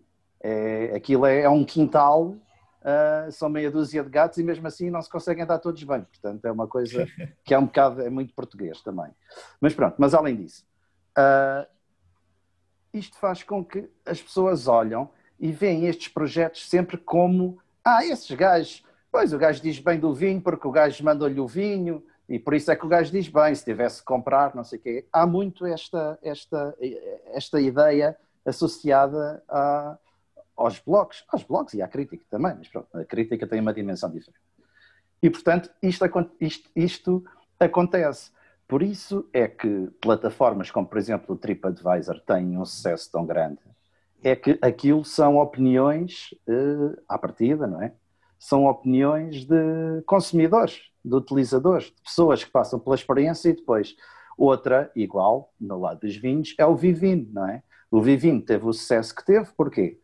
Porque não é o crítico que vai lá, não é o blogger, não é o especialista, não é o sommelier, não é o É, tipo é, que tem ótica do que tem o utilizador. W7, epá, é o Zé que vai ao supermercado e compra uma garrafa de vinho e depois chega a casa, bebe dois copos e pumba, pumba, pumba e mete ali. pá. O Vivino, o é, um exemplo, um exemplo espetacular daquilo que nós estávamos a falar. Desculpa-me só interromper-te, que é eh, o Vivino tem, uma, tem escala porque é internacional e nós tivemos um, um exemplo de algo que morreu porque não tinha escala em Portugal. Eu não acho que foi só por isso. Eu não acho que tenha sido só por isso. Eu acho O que Adega, o Adega teve, teve esse princípio desde o início, como rede social de vinhos para, para Eu publicar as outras- e não teve escala. Mas sabes que eu, eu descobri o Vivino, isto é engraçado, eu descobri o Vivino.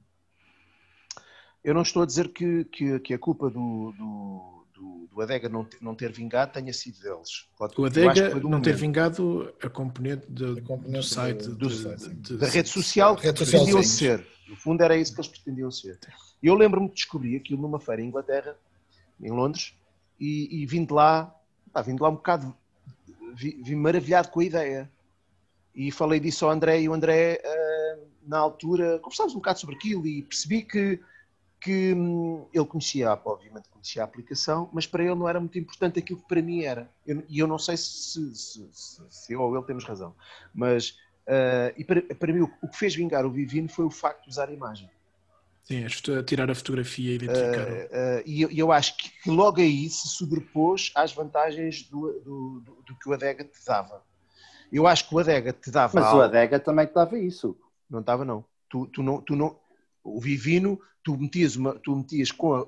Pronto, sabes como é que funciona o Vivino. Tu vais a, Sei. fotografas o rótulo e tu tens, e tu tens acesso ali à, àquela coisa toda. O Adega não. Ah, ok. Estás assim. a falar dessa funcionalidade. Na ótica do utilizador na ótica, okay, na ótica okay. do utilizador. E eu acho que, que é, o, o, o que foi revolucionário no Vivino foi precisamente essa Sim, é capacidade, é porque é uma facilidade.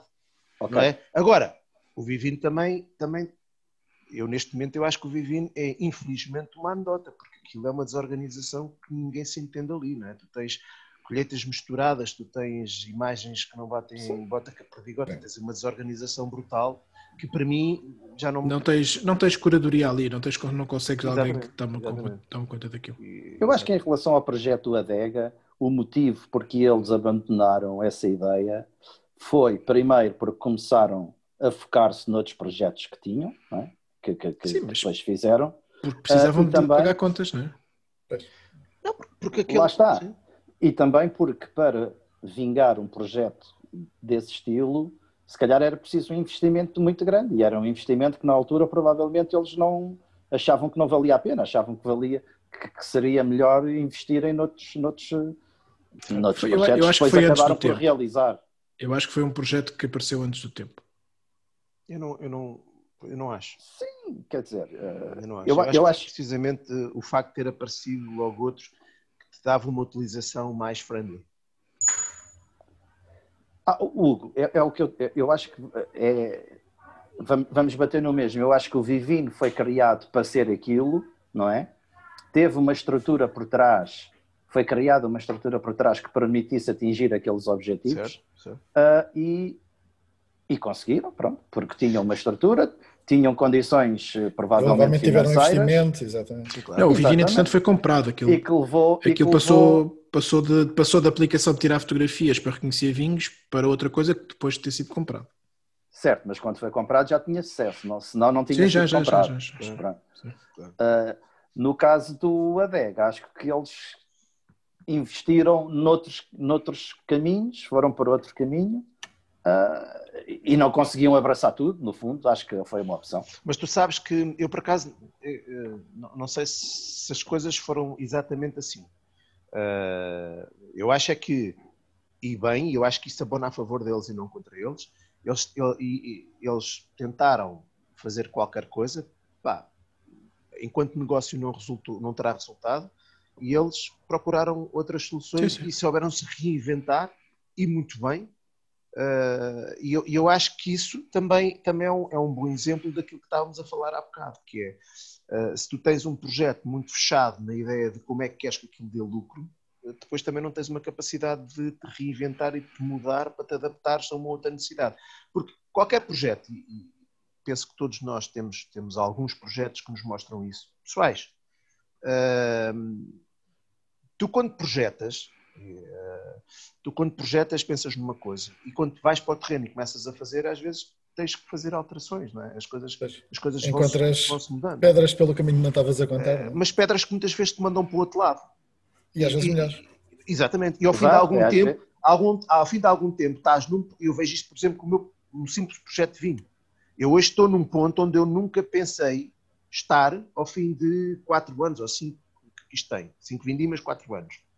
Uh, e não, não, não, não é mau, para mim é melhor do que aquilo que eu projetei, mas também tenho a noção que, que, que eu nunca, eu nunca, sem vir para o terreno, eu nunca conseguiria imaginar esta realidade, não é? E portanto esta realidade é, é, é imposta de alguma forma, apresentada pelo próprio caminho. E, e, e, os projetos que não têm essa capacidade de, está a ficar um bocado denso. Yeah. Essa capacidade de olhar para isso Não, mas faz sentido o que estás a dizer. condenadas. Faz sentido e eu percebo perfeitamente o que estás a dizer. Eu, eu, por acaso, aí admiro muito a equipa do Adega nesse Sim, sim. sentido. Eu também. Acho que eles têm Sim, é porque- tido uma capacidade incrível para se adaptar e experimentar e assumir, epá, não funciona, vamos deixar. E, e Eh, acho, eh, acho, desculpa interromper, mas acho, eu há bocado estava a dizer isto de uma forma tão aberta, porque as conversas que tenho tido, por exemplo, com, com- com algum deles, mas sobretudo com o André, eh, neste sentido, eu acho que ele é muito descontraído no sentido de dizer, não, experimentámos aquilo, não resultou, vamos para lá. Não, mas a capacidade que vocês estavam a falar ah, não surge por acaso, não é? Não é qualquer pessoa que tem essa capacidade. Eles têm essa capacidade porque também estão mais bem preparados para isso. Não, como é. E eu acho que somos todos aqui um bocadinho suspeitos de falar do ADEGA, Sim, não é? é Porque verdade. temos todos uma relação muito próxima com, com, com o ADEGA, com, com- o André e com o pessoal todo, ah, e somos um bocadinho suspeitos nesse sentido. Agora, eu acho que é inquestionável que é um projeto que esses sim, eu acho que andam sempre à frente do seu tempo. Eh, Eles não precisam, não demasiado à não frente, que é precisam- para conseguir tirar partido. ele- eles não precisam dos meus elogios, Sim. mas é, epá, é um facto, não é? E a verdade é que vê-se muitos projetos cá ah, a seguirem ah, as pegadas do, do que o Adega queria. Mas tu não achas eu acho que... que isso é o maior elogio que eles podem ter, não é? E tu não achas que é um dos projetos, lá está, com essa, com essa, com essa ressalva que tu fizeste, que é de somos todos de alguma forma próximos ao projeto e às pessoas que constituem, que fazem parte desse projeto, isso é importante também, não é? Ah, mas ah, eu, eu, eu é, um, é, é- é um dos projetos que eu, que eu olho e que vejo assim, eles têm uma capacidade muito grande de ler o mercado e perceber o mercado, vamos chamar o mercado as oportunidades, é? e perceber onde é que estão as oportunidades que eles podem atacar. E é isso que eu acho que depois, pegando no conceito de blogosfera que o Ricardo falou há bocado, eu acho que é isso que, que falta, porque depois vamos ser honestos. Eu acredito que dentro desta malta toda que está aqui anda a mandar bocas, há de haver pessoas com algumas pretensões maiores do que o simples mandar a bocas a vida toda. Claro que sim. e- e- e- e vocês sabem que há muitos anos que eu, que eu tenho esta, esta luta de as- essas pessoas deviam de olhar para o meio e dizer, pá, está aqui uma. Em vez de dizer eu quero ser igual àquele, ou Ô, eu quero ser o crítico da Até pá, porque aproveita até- aquela oportunidade. Até, deixa-me fazer só este parênteses. Até porque para mandar bocas hoje em dia, ah, tu não, tens, não precisas ter projeto nenhum, basta abrir uma conta no Facebook Verdade. ou numa rede social e tu passas a ser um crítico também. Isto era outra questão que ainda há bocado, quando falávamos da crítica, eu, eu gostava de abordar também. Hoje em dia, todos nós somos criticados por tudo o que nós dizemos. Nós, no fundo, todos nós somos críticos Certo? independentemente de termos um blog ou termos um podcast ou um projeto qualquer. As próprias pessoas que vão ao Facebook lançar postas de pescada acabam por ser criticados também. Estão a ser críticos, não é? Porque estão a emitir a sua opinião. No fundo, é assim que nascem os influencers, não é? São pessoas que têm muitos seguidores, mas no fundo depois são criticados também por, por quem os lê. Ou seja, ah, isto, por isso é que eu estava a dizer há pouco que esta questão é uma questão tão vasta que dava para estarmos aqui o dia inteiro a, Não, a, a divagar sobre, só. o- Sim, sobre o assunto. Mas que também é Mas- importante. é, nós, é nós gostamos tanto de mandar postas de pescada que decidimos marcar um- umas vezes por semana Epá, para fazer. desculpem lá, deem-me só um minuto que isto está a ficar muito escuro aqui. Espera aí. Está melhor assim? Não, mas Eh, Epá, mas está a ficar Acho muito que- escuro. Esta minha luz aqui de cima também não dá jeito nenhum. Aí. fica assim meio um fluzinho, não é? Ficas, É. ficas, com, ar, Tá. ficas com ar feérico. Ficas assim com ar de fadinha. Não, isso era se fosse assim em cima. Mas isso depois ainda Não, crescia mais isso- a testa e não Não, isso aí, e por cima, por cima era uma coisa mais, mais, mais cristã, mas era mais de santo. Era, olha, como o Jorge agora tem, tem uma aura, o Jorge não, o Nuno, O tem Nuno. uma aura por cima da cabeça. Tens de chegar Só um bocadinho falta- mais para a frente para ver se tapas o, ah, essa luz aí do meio, essa Espera lâmpada do meio com a cabeça, Jorge. Parece que são. Não é Jorge, é Nuno. Nuno, queres Nuno. dizer. É, que, é que tu estás na minha imagem grande. tá? Nuno, tens que. Enche o peito, enche o peito. Enche o Tá bom, peito. tá bom, tá bom. Isso. Tá bom. Ele, ele desligou o som. Está a falar queima, de certeza. A mandar a ordem. É, Andava-me aqui a mexer nas luzes. Andava-me a mexer nas luzes. Já viste, pessoal que tem. Que tem Assistentes, assistentes de assistentes luzes. de decor. Isto é muito à frente. Isto é o que faz virmos ao- aqui ao, ao podcast do Hugo. Ele está com, ele está com um ar envergonhado. Temos Ema na sala, ela daqui a bocado chega aí a arrebentar Por acaso nem sei quem é, não consigo ver daqui. Não sabes quem é? Mora aí tanta gente. Pode ser Enfim, o meu. enfim, enfim. Ah, Ou, Deixa- ou deixa a gata puxar- que andava aí. deixem puxar a conversa, deixem puxar a a conversa. deixem puxar a conversa de novo para o podcast. O vosso podcast, como dissemos, chama-se Enochados. Uh, epá, tenho que, vos dizer, tenho que vos dizer que vocês têm pelo menos um fã, que não sou eu. Pá, que é o meu filho Manel, ele obriga-me a ouvir aquilo. eu acho que ele tem a cena de. Ele, como vos conhece a todos, eu acho que ele tem aquela cena de vou ouvir porque os, aquela fazer a ligação, acho Das vozes. É, exatamente. Então o tipo, o tipo. Eu pergunto, tu não achas isto chato? Ah, pá, é um bocadinho, mas eu gosto de ouvir. Enfim, ficam com esta. Ficam com esta, com esta. Boa, boa. Diga-me uma coisa, eu acho. Uh, uh, eu sou um grande fã de podcasts. Uh, podcasts. podcasts. Eu, eu, eu ouço muitos podcasts muito podcast, podcast e, opa, e acho que é um formato que ainda não vingou muito por cá, mas eu acho que tem algum futuro, o que acaba por ser um bocadinho uh, contrassenso. Eu confesso que não sou um grande fã desta história da imagem, eu gosto mais de podcasts. Uh, aliás, os podcasts que eu consumo são todos em som, não, são, não é nenhuma imagem, mas, uh, enfim, para usar Facebooks e tudo mais, que acaba, onde acaba por ter mais visualizações disto, uh, e onde acho que tem mais impacto, acaba por fazer imagem. Mas uh, eu acho que é um, é um formato de futuro. Uh, e, e, e, ao, contrário, ao contrário daquilo que, que, que se standardizou do que é a internet e do que tem que ser os conteúdos de internet, Uh, se bem que o Gary Vee também deu um bocadinho na cabeça disso. A ideia dos, dos, dos, dos formatos curtos, quanto mais curtos melhor, quanto mais curtos mais impactantes. Uh, o, meu, o meu é um, é um longo, é um super longo, o vosso é um longo. Uh, como é que vocês veem isto? Bem, tem que ver com bons olhos, senão não faziam, não é? Mas o que é que pensam individualmente do, do podcast? Ou... Epá, eu falando por mim, sou não um consumidor de podcasts Uh, aceitei porque pronto, o Ricardo convidou e já é um grupo que nós temos os três no, no WhatsApp há uns anos valentes, uh, onde mandamos as nossas postas de pescada e entretanto ele convidou e um, uma das minhas coisas, das primeiras entraves iniciais foi quando ele falou de uma hora e eu, Ei, uma hora, isso é bué. Eu não, uh, não conseguia imaginar estar a falar durante uma hora. Depois das primeiras gravações vimos que até poderia ser mais, mas eu os poucos podcasts que ouvia normalmente eram sempre coisas curtas, porque um bocado também depende é do, do, do meu ritmo de vida, não uhum. consigo estar o, o, tempo inteiro a ouvir. Mesmo o nosso podcast, eu quando, quando o Ricardo os lança, eu ouço para aí em 3, 4, 5 vezes. Mas qual é o mal disso? É que esse é que eu não percebo. A malta queixa-se disso. Qual é o mal de ouvires aquilo em 3 ou 4 ou 10 vezes? Sim, não há mal nenhum. Uh, lá está, portanto, que acabo por ouvir. Mas não é, não é um formato que me habituo por causa disso. Como há aquela interrupção, acabo por não, não costumar a consumir podcasts. Tu sabes que eu, eu o, talvez o meu podcast preferido, uh, acaba por ser um clichê, mas o meu podcast preferido é o do Joe Rogan. Os, os, os, os podcasts do Joe Rogan chegam a ter 3 horas ou até mais.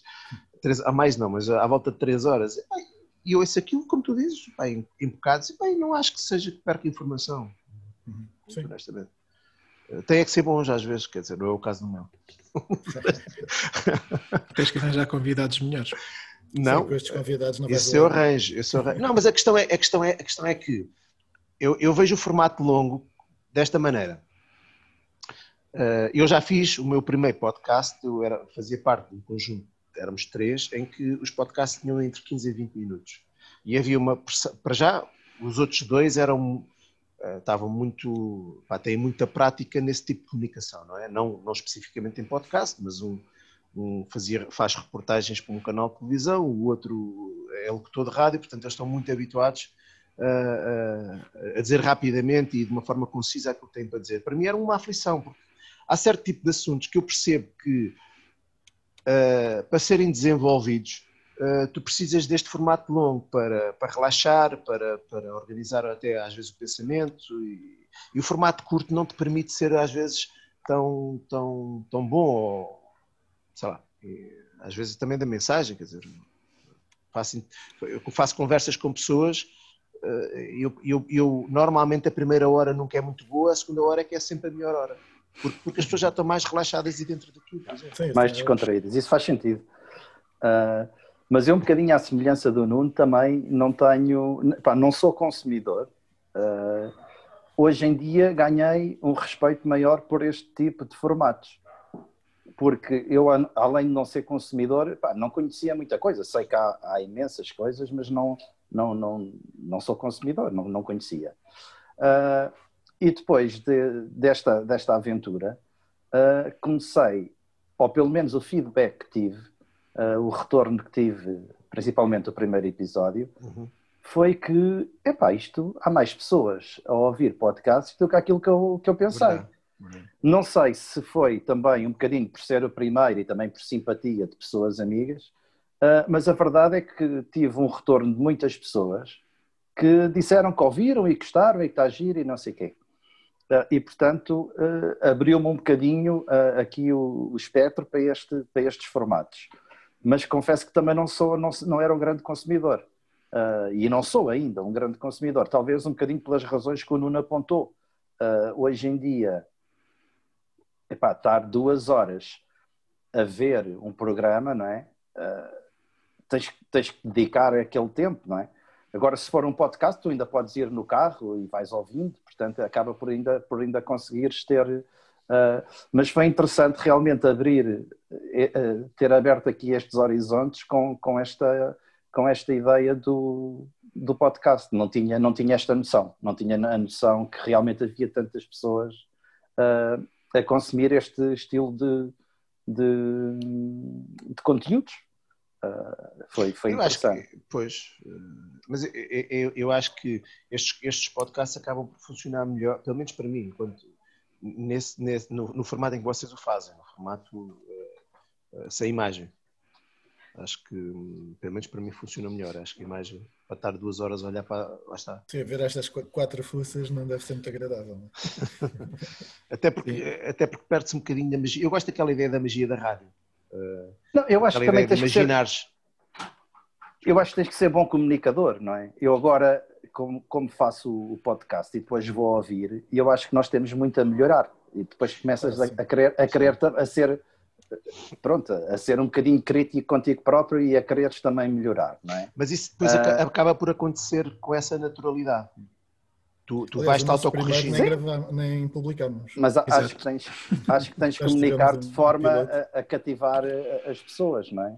Uh... Não, eu acho que tu. Uh, pá, a, a, minha experiência, que também não é tão grande quanto isso, mostra-me que, uh, obviamente, se fizeres uma preparação prévia, melhora. Mas a ideia, a ideia é precisamente essa: é tu. Eu hoje já não, já não ouço muito, confesso que já não ouço muito quando exponho para o ar, depois não tenho muita paciência para, para me estar a ouvir a mim, mas uh, até porque eu sou às vezes mais interventivo que o que devia. Mas eu acho que tu tens muito isso do, do ouves e autocorriste uh, e, e, melhoras naturalmente com isso, não é algo que tu tenhas que também sofrer na ideia de tenho que melhorar, eu tenho que melhorar, não, naturalmente isso acontece. Percebe? Por exemplo, eu, eu hoje estou a notar aqui uma coisa que, que, que é uma diferença brutal em relação ao vosso primeiro episódio que é, vocês no primeiro episódio falaram muito mais uns por cima dos outros e agora estão a ter o cuidado de não o fazer, por exemplo. É? E não sei se sobre o, isso. O piloto, o zero, o piloto. estava tão chato, tão chato. Até eu, quando mostrei a Emma, ela disse: É pá, está mesmo muito chato. e depois não, acabámos por, por corrigir no. Tem que haver algum, tem que haver algum ritmo. Eu, é assim, eu tenho, tenho, muita, tenho muito a melhorar, porque ainda não é ainda não é uma área onde eu me sinta absolutamente confortável com o resultado de, dos meus produtos, digamos assim. Mas já tenho feito muita coisa. Eu já fiz, já fiz algum, algum fiz um bocadinho de rádio. Um, participava num programa sobre, sobre comentário desportivo com um amigo meu, numa rádio local aqui de Lisboa. Um, e, e, foi das experiências mais interessantes, porque apesar daquilo ser ser só uma hora uh, por semana, aprendi a controlar muito dos, daquelas, daquelas coisas que a gente às vezes tem na linguagem de, de os pás e as paragens e não sei o quê.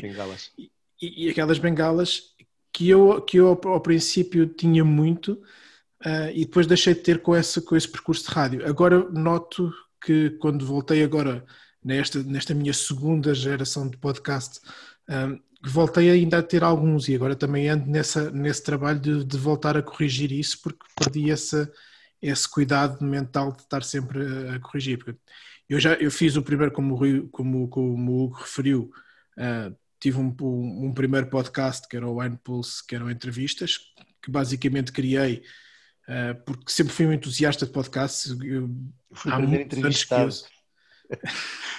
e não desisti, com o primeiro, não desisti com o primeiro entrevistado, apesar de, do resultado não ter sido nada bom. Técnico, uh, ele está a falar do resultado técnico. Vão ouvir do resultado e técnico. evento nunca mais acabava. Exatamente. Vai, não me deixaste ficar com, com, no ar a expectativa. Não posso.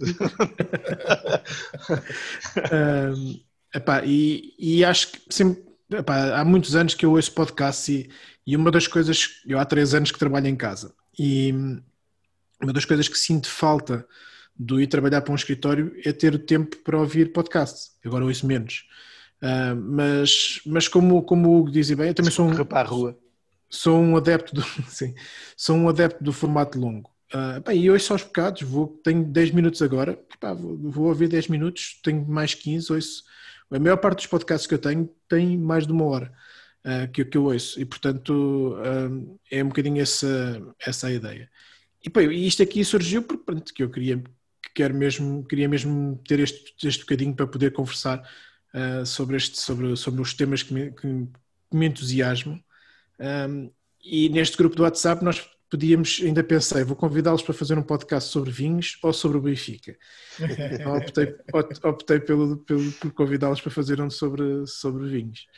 Mas, um, mas acho que acho que é assim, é um formato futuro. Há cada vez mais, mais uh, pessoas a ouvir é um formato que é muito acessível às pessoas, há cada vez ferramentas mais simples para pôr as coisas a funcionar. Para depois ter qualidade já precisas de algum trabalho, uhum. mas para começar podes começar com coisas, com coisas muito simples e principalmente acho que uh, a rádio, uh, as rádios portuguesas, as televisões e tudo isso têm-se aproveitado muito do formato uh, que tem sido muito bom para eles, mas de alguma forma eu acho que tem conseguido. Os jornais, não é?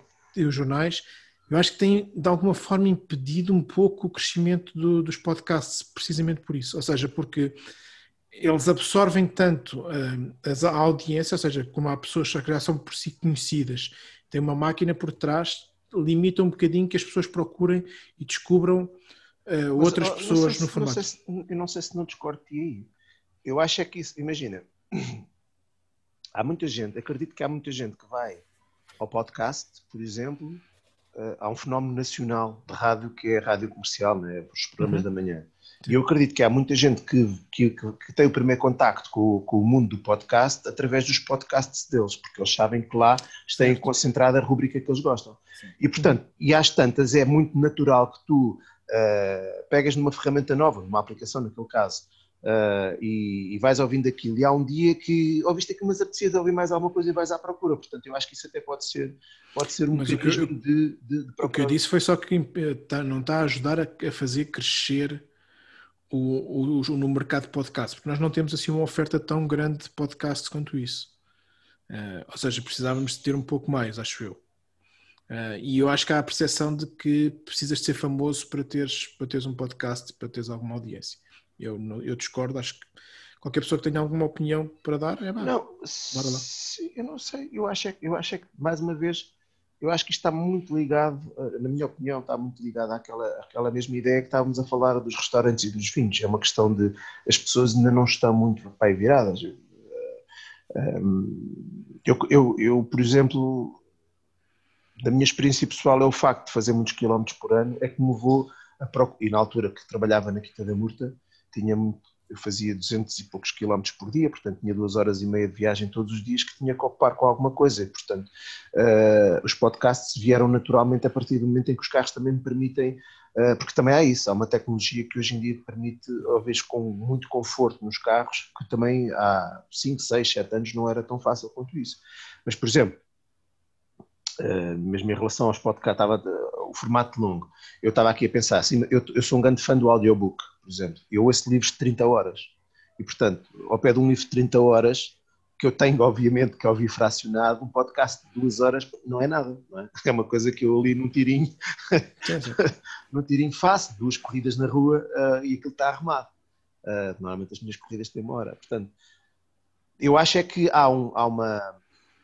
Eu acho é que a própria, o próprio consumidor ainda não está maduro para isso. Uh, Ah, sim, talvez. Eu, eu, eu, eu, por mim, a minha, a minha razão é, é principalmente eu gosto de conversar sobre estes temas. Uh, e como esta, e principalmente agora nesta altura da, da, pandemia, nós não nos encontrávamos para os nossos almoços de NAC com a frequência com que seria desejável, não tínhamos tempo para conversar, não tínhamos um tempo para estar e conversarmos sobre isto. E portanto acho que acabei por fazer isso. Eu, eu, fiz o mesmo, eu fiz o mesmo com, com a tecnologia. Portanto, tenho montes de conversas escritas com, com alguns amigos sobre tecnologia. Epá, e até nada altura decidi, epá, olha, vou convidar mais dois amigos e vamos fazer um podcast sobre tecnologia e também o fiz.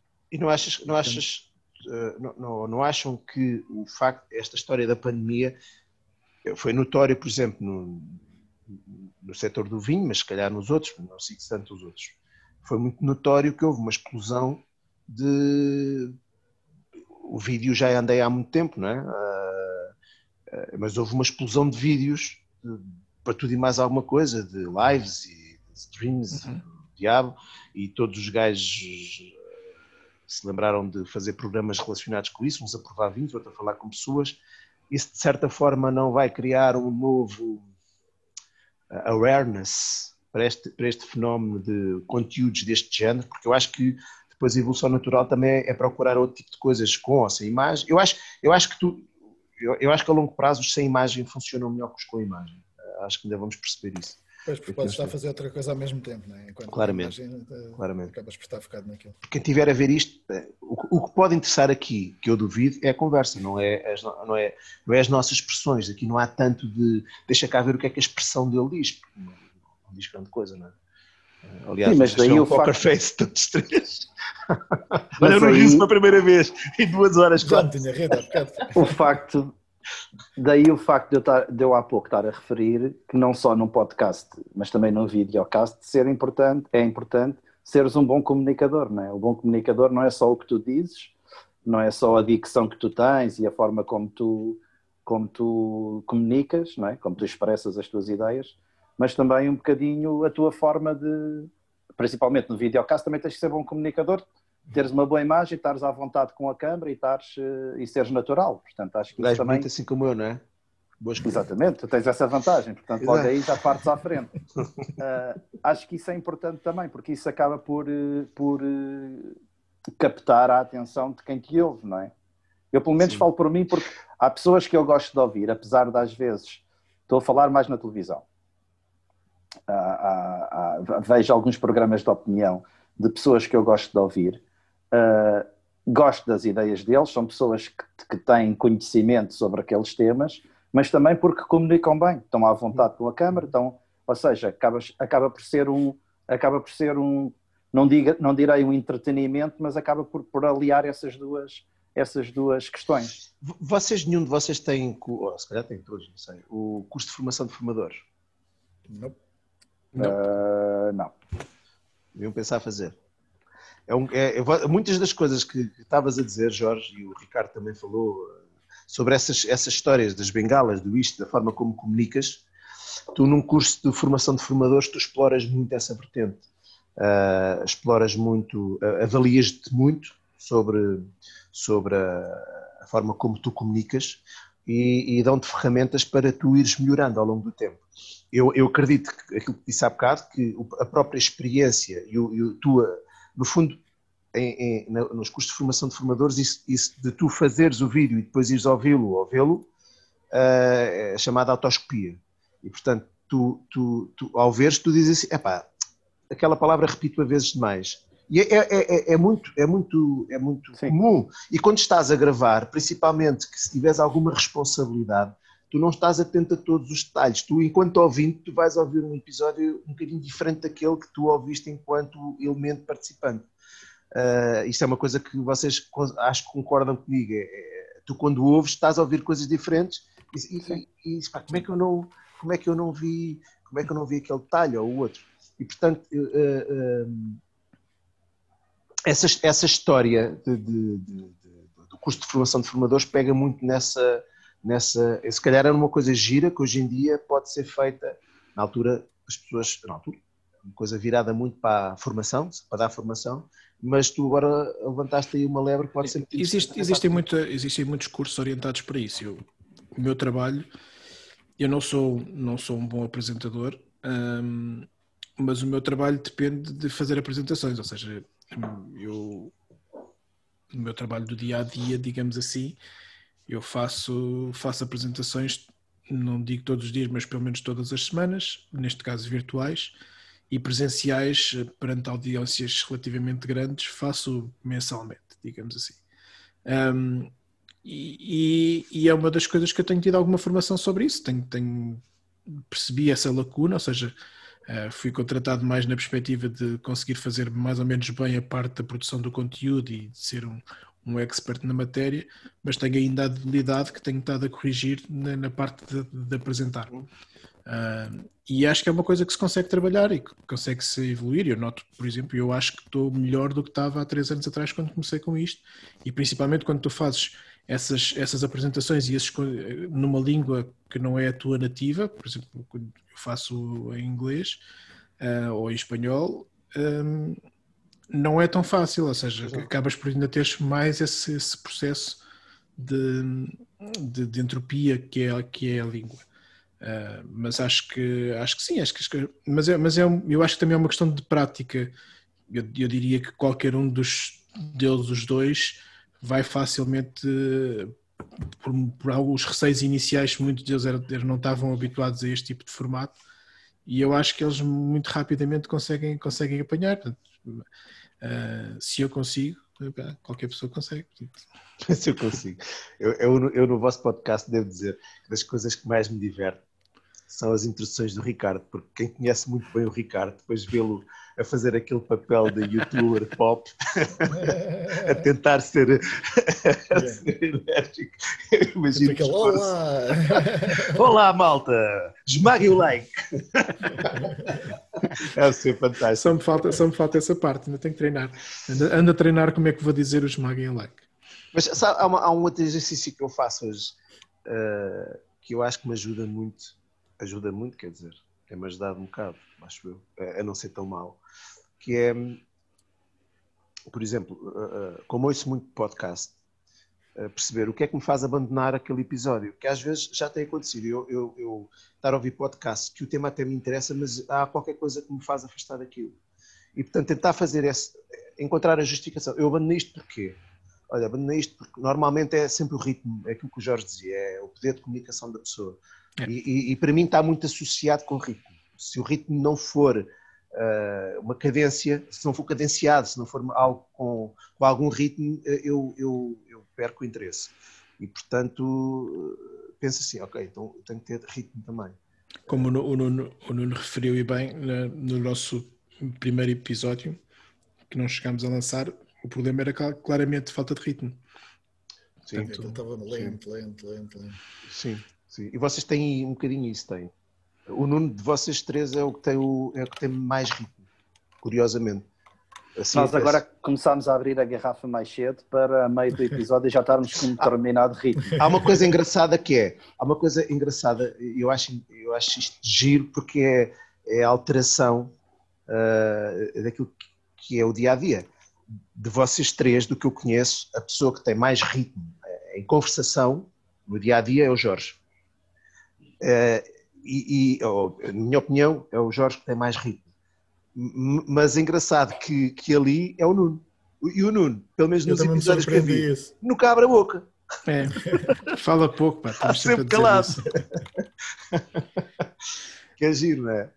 Ele uh, fala, fala pouco, tem, tem, temos, temos de estar sempre a, a puxar por ele. Muito bem. Olha, isto já vai muito longo, já vai com uma hora e 36, portanto temos que começar aqui a, a, a Ainda não dissemos nada com jeito, não é? Exato. O que é bom. Também ainda não perguntaste nada? Pois não. Mas eu também não tinha nada para perguntar. Convidas é nós chatos, isto tem que ser chato. Não, o que eu queria é, é um podcast com malta do vinho, onde não se fala, ainda se vai falar de vinho, porque vocês ainda vão, vão, vão dar sugestões. Mas uh, uh, também não havia, eu queria aqui mais era, era apresentar o vosso, o vosso podcast, cast, porque eu acho que isto está difícil aqui com o podcast. Acho que era importante também dar aqui a conhecer eh, esta ideia que o, que o quem é que disse? Ah, foi o Jorge. Uh, de que eu concordo contigo, feliz ou infelizmente, concordo contigo, que pegando no conceito de logosfera do Ricardo, é? a ideia de que não, que não, que não se dão tão bem, não é? E que as pessoas às vezes prejudicam-se mais umas às outras do que se, do que se interajudam. E eu acho que eu gosto sempre de fazer o contrário.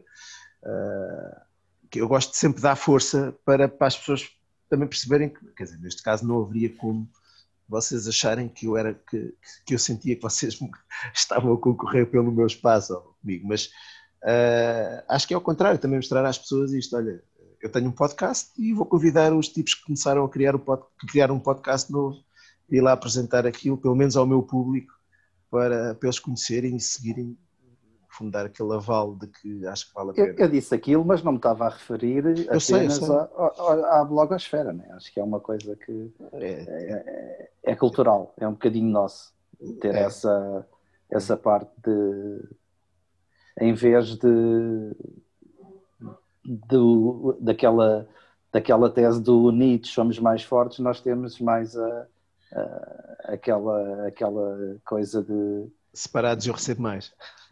Ah, sim, ó, tipo, não vou, não vou estar a dar uh, os trunfos ao, ao meu adversário. adversário acho, é. acho, que é uma é, coisa muito portuguesa e no mundo do vinho isso nota-se muito.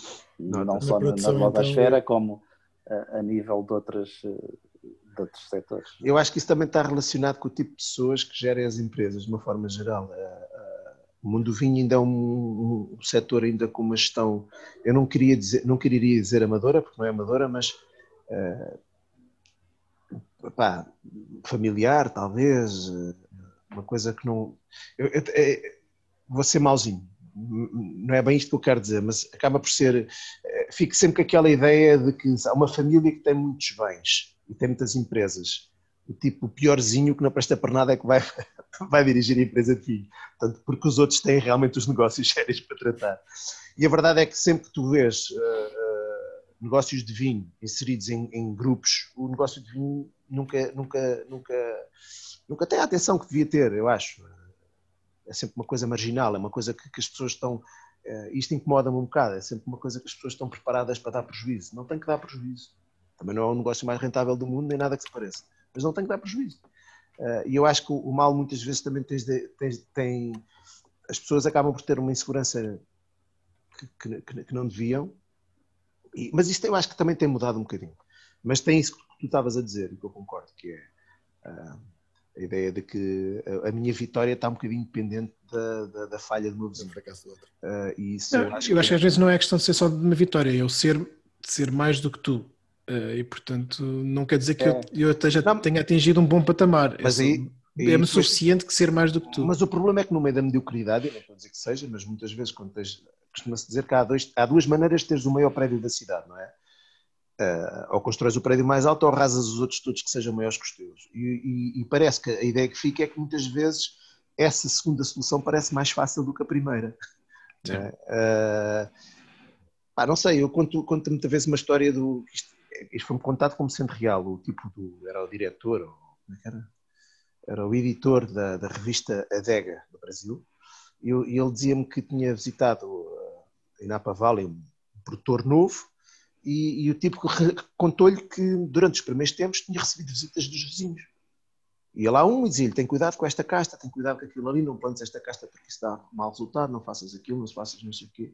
E o gajo ao princípio desconfiou um bocadinho daquilo e foi recebendo mais visitas até que perguntou: ah, mas espera aí, mas se nós fomos concorrentes, por que é que me estás a dar essas dicas? Ao que o outro lhe disse: Não, espera aí, eu não posso dar ao luxo de, no outro lado do mundo, um gajo provar esta DO pela primeira vez e o vinho ser mau que esse gajo nunca mais vai dar uma oportunidade a esta DO. E nós não vamos, só vamos ser concorrentes quando ele tiver à procura de vinhos dentro desta DO. Até lá, até lá eu não posso dar ao luxo de tu teres mau vinho. Eu não sei se esta história é real, se não é, foi-me contada como Também já ouvi, não sei se é real. Mas a verdade, a verdade é que eu já contei montes de vezes também, se calhar ouviste de mim. Não, por acaso ouvi a primeira vez contado por um, acho que era americano até. Agora devias-me ter dito que era, agora devias ter dito que era eu.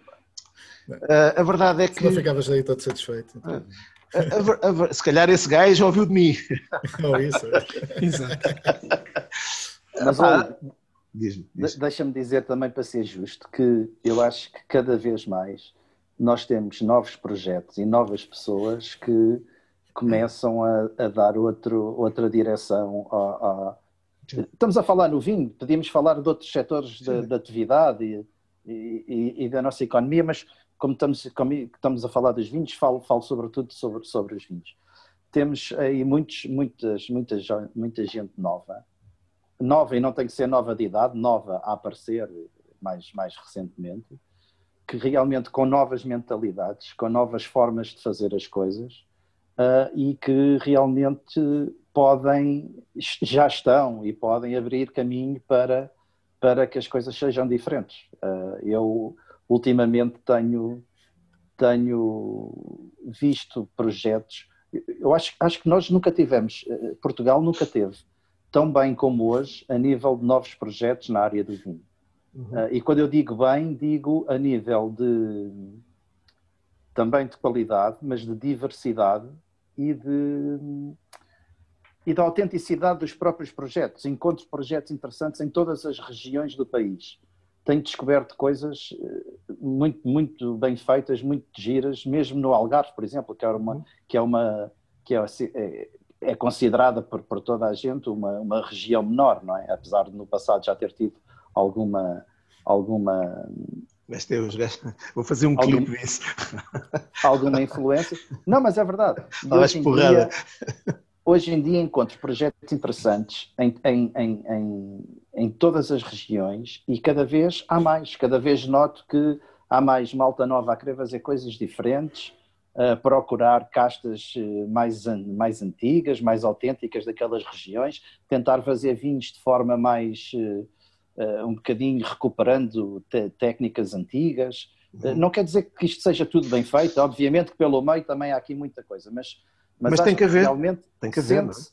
sinto que há hoje em dia aqui um, um folgo muito grande nestes novos projetos e que são coisas que, que realmente podem levar o vinho português para outro caminho. Mas Porque são dizer... pessoas que têm, acima de tudo, termino já, acima de tudo, são pessoas que têm outra mentalidade, têm, têm uma mentalidade diferente, são pessoas mais cultas, no sentido, eh, no sentido de cultas, não é no sentido de sabedoria, é no sentido de terem mais mundo, mais de, terem, de terem uma ideia mais abrangente do que, é, do que é o mundo.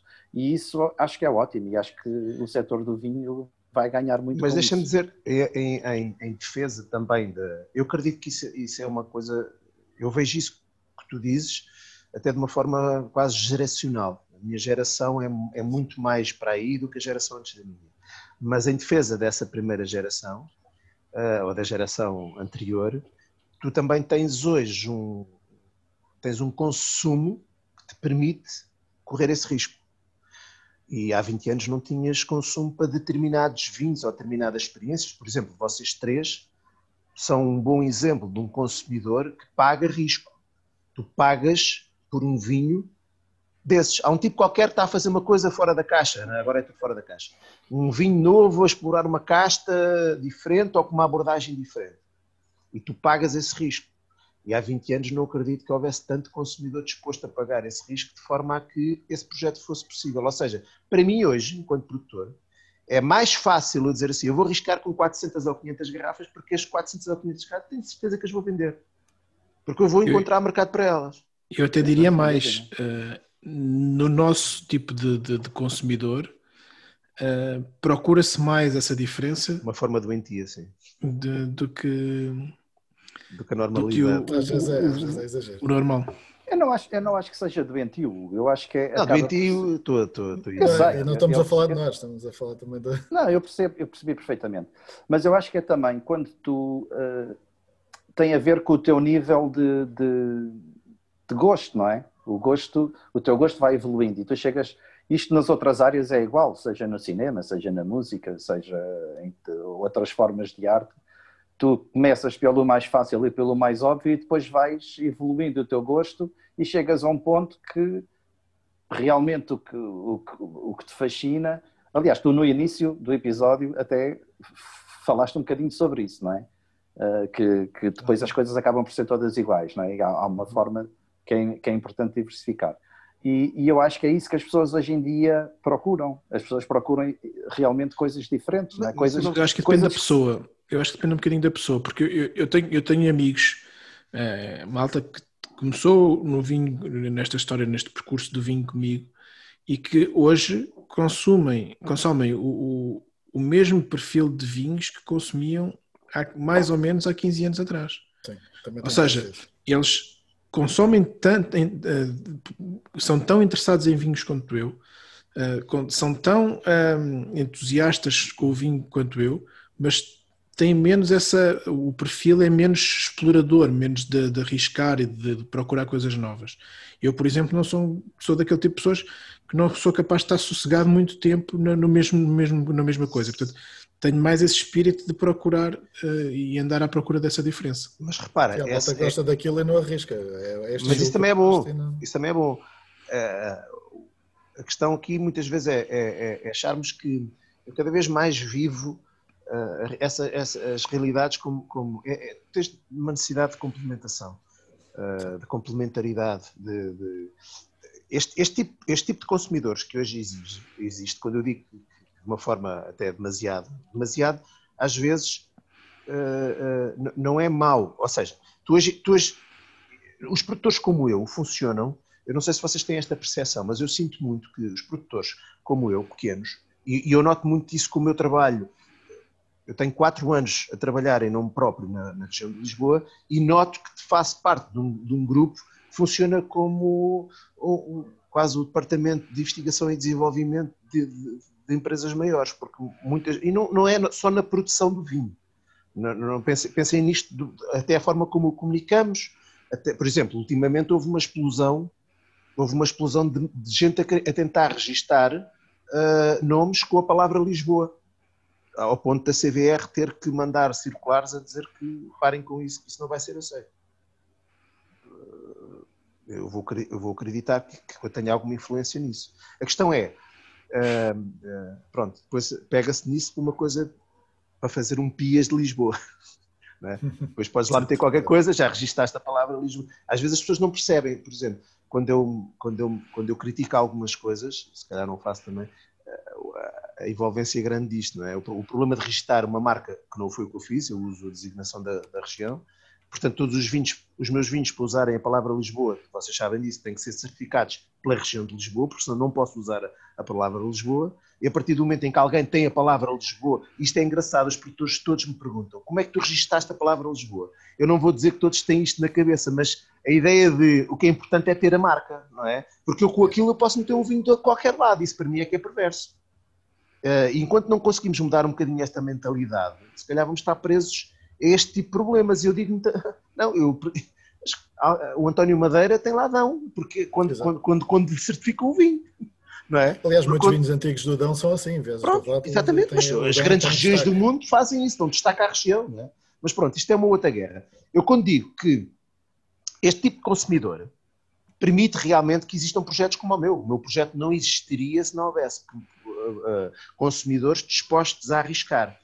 Qual é que é o problema aqui? Não é um problema, um problema é, é, é, uma, é uma situação que pessoas como eu depois se confrontam mais tarde.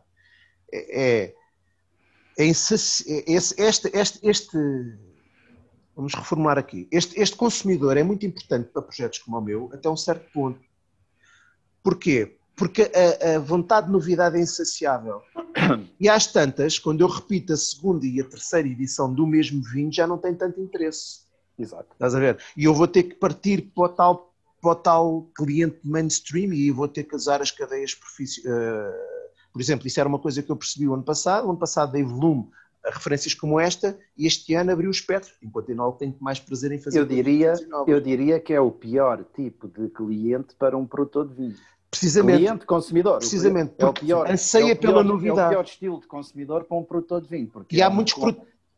É um tipo de consumidor que não se fideliza a nenhuma marca, não é? Precisamente. E mesmo as tuas 400 garrafas funcionam muito bem quando tu lanças a, a referência uma vez e a segunda vez.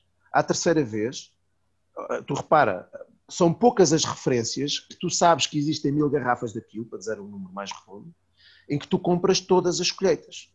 Tu compras a primeira e a segunda colheita, percebes o perfil e a seguir aquilo, se calhar nem estás conta, mas perdes um bocado o interesse àquilo e já queres ir a uma, a uma, outra, a uma outra novidade. Não é? E, É, portanto, mas eu o acho- produtor depois vai ter que usar o outro canal, o tal canal profissional, para se quiser Eu acho fazer marca tipo-. Eu acho que esse tipo de consumidor que tu estás-te a referir, eu acho que ainda é um nicho muito grande eh, em Portugal. Acho é que. Em um o- nicho grande? Qual? qual? Não, É um um nicho nicho, muito Não. pequeno, desculpa. Sim. É um nicho, um nicho é, é um nicho muito pequeno. Não O sei se é assim tão pequeno. Para a dimensão do país, não sei se é assim O tão que, eu pequeno. acho, o que eu acho que existe é, entre aquilo que o Ricardo disse, aquele tipo de consumidor mais conservador que se fideliza a uma marca e, ou, a, ou a determinadas marcas e continua sempre a consumir essas marcas, ah, entre um ponto, entre um, um extremo de um, de, um, de um estilo de consumidor e o outro extremo do, do, do, de- do outro estilo, eu acho que pelo meio cada vez há mais abertura para determinados consumidores descobrirem ou estão abertos a, a novos, à descoberta de novos vinhos, de novos projetos. Mas eu acho que isso não é só na área do vinho. Se tu reparares, eh, pá, eu não, não tenho conhecimentos técnicos sobre o assunto, mas se calhar a nível de outros, de outras, eh, eh, de outras, de outros setores, da- é- será igual. Eh, Se calhar a nível do vestuário é igual, a nível de, de, de outras coisas sei. poderá ser- sei. a nível da alimentação, se tu reparares, estão sempre a criar novos produtos, Uhum. novos, novas formas de, de apresentar produtos. Uhum. Eh, e isso acho que pode ser uma tendência global, não só do mundo do vinho, mas se calhar também eh, com, aquela, com aquela sensação que sempre que, que estamos à procura de novas coisas, novas. eh, eu Mas é, por isso, é- isso, isso isso coincide um bocadinho com aquilo que eu estava a dizer ainda há bocadinho em relação a- ao influenciador versus eh, eh, revista. Que é, o influenciador vai-te abrir a porta e mostrar-te aquele vinho novo que está a aparecer e que tu vais lá e compras a primeira, e compras a primeira edição. E eu quando disse que, que a revista e a crítica te dá, de- te dá a segunda encomenda, é precisamente por isso, porque é, é a crítica e as notas e essas coisas todas que vão apanhar o outro tipo de consumidor mais fidelizado. Ah, E por isso é que eu Faz acho sentido. que o influenciador abre-te a porta, mostra-te as novidades, mostra-te uma coisa que tu não conheceste, que não conheces, porque senão não precisavas do influenciador para nada, não é? Ah, Abre-te abre a porta a isso e depois a revista e as notas vão-te vão -te dar a credibilidade para tu apanhares o outro tipo de mercado. Então deixa-me dar-te aí um, um elemento que vai desconcertar um bocado isso. Na conversa que tive com o João Geirinhas, perguntei-lhe ah, qual, era, o- qual era hoje a função da revista, é? Das revistas, não é da deles, da revista em geral, porque ra- claramente se percebe que falámos há bocado, perdeu um bocado, ah, perdeu um bocado de tração junto dos consumidores, é? E ele dizia uma coisa, e, e, aliás, isto vem numa conversa que estamos a falar até como é que o negócio hoje em dia uh, é dimensionado, porque as revistas, entretanto, também já são organizadoras de eventos e algumas até já vendem não é? Uh, e às tantas, eu estava-lhe a perguntar como é, que, como é que a revista se enquadrava no meio disso tudo, e, e ele, ele deu-me uma ideia que também achei interessante, que é a revista acaba por funcionar cada vez mais como um elemento credibilizador que eles depois usam para, uh, para, para serem chamados para organizar eventos, por exemplo. E, e achei aquilo engraçado. Um, e portanto eles não pensam nesse sentido que tu estás a falar. É, eu estou a di- eu- mas eu estou a dizer precisamente, eu estou a dizer que a revista dá-te a credibilidade. A mim não, Mas é- ali é a revista dá-lhes a eles. Dá-lhes a eles e dá, e dá ao produtor também que tem as notas mais altas. Não é? Se não tiver, não, não tens essa Sim, credibilidade. Claro, claro. Deixa-me só. é que deixa o- diz, diz, desculpa. Não, por isso é que o sistema funciona, né? senão não, não, Mesmo não havia. mesmo De- deixa- Deixa-me só, deixa só fazer aqui um parênteses em relação à crítica que estávamos a falar há pouco. Epá, eu, eu tenho imenso respeito pela crítica e pelos críticos profissionais, principalmente por pessoas que escrevem eh, notas de prova, artigos de vinho há muitos anos, porque esta experiência que eu tenho, não é? Que é uma brincadeira no fundo, eh, eu, eu consigo perceber quanto difícil é uh, tu escrever sobre vinhos diariamente uh, e tentares te reinventar para não, estares, para não te tornares repetitivo. Obviamente, cada pessoa tem o seu estilo e depois acaba por explorar um bocadinho esse, esse caminho, mas ainda assim tenho imenso respeito por pessoas que estão há muitos anos neste, neste, uh, neste papel, uh, porque não é fácil. É, é, podes, podes, podes, inventar uma lista de adjetivos que ninguém sabe o que é que querem dizer e depois usas aleatoriamente. Não, é pá, estou a falar a sério. Não, não, não, e tal. Hã? Faz ah. um, um, programa informático. Exatamente. Exatamente. Vinho, olha, isto, é, vai ser uma profissão que a inteligência artificial vai substituir, provavelmente. Provavelmente. Olha, conto-vos uma história. No meu estágio curricular, eu era ainda mais chato que o que sou agora. E o meu orientador de estágio, Vishnu Paisano, uma, uma vez chateado, eh, paisana, uma vez chateado com, com os relatórios que eu lhe fazia, o gajo diz-me assim: Oh, você, vou-lhe dar aqui uma coisa, vai ajudá-lo a construir eh, os seus, os seus relatórios. E, e ele deu-me uma tabela com quatro colunas epá, e 20 linhas. E, portanto, cada, cada, cada, cada, cada coluna tinha epá, palavras da mesma, da mesma eh, família gramatical. Uh, pronomes, uh, nomes, não sei o quê. E eu, eu olhei para aquilo e ele diz assim: agora você escolhe uma palavra de cada coluna, aleatoriamente, e aquilo faz uma frase bem construída, mas sem sentido nenhum. e portanto você pode fazer as frases que você quiser. E eu achei aquilo pá, delicioso e, e, e, muitas notas de provas dessas. Eu lembro-me desta, desta, desta, desta imagem, porque acho que muitas notas de prova acabam por ser um bocadinho isto, que é, tens ali uma coluna e tu escolhes palavras aleatoriamente e aquilo está feito.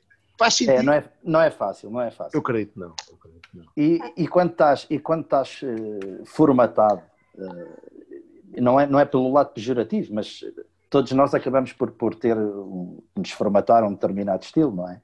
E quando estás formatado um determinado estilo, depois uh, é difícil sair dali, não é? Eu acho que esse é um grande desafio. Isso. Como crítico não admite isso. Não, acho, acho que é, é, o que, grande... é, acho que eu defino o crítico do não crítico é essa, essa necessidade de ter uma avaliação técnica que te permite inclusivamente dar uma boa nota a um vinho que, que tu reconheças as características, um vinho bem feito, e fuja do teu estilo. Eu acho que, o, acho que essa é a grande diferença entre o crítico e, e a função do, do, influencer ou qualquer coisa, porque esse só tem que falar do que gosta ou como gosta. E o crítico tem que ter a capacidade de dar uma boa nota a um vinho que não gosta. Se eu merecer, claro. Eu não me estava a referir tanto à parte técnica, apesar de concordar contigo, mas estava-me a referir mais à forma. Tu não podes comunicar hoje uh, como comunicavas há 20 anos atrás ou há 10 anos atrás. O mundo está em constante, em constante evolução e, portanto, as mesmas pessoas que, que, que estão aptas uh, e que estão abertas uh, a ouvir notas de prova ou a ler notas de prova, também querem uma comunicação diferente do que se fazia há 10 anos atrás.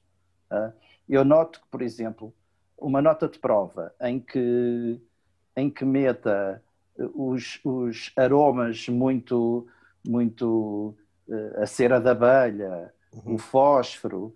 Uh, há, um grande, há um grande espectro de consumidores que ridicularizam esse estilo de nota de prova. Hoje, principal... fugiam dela. Não, é? não, exatamente.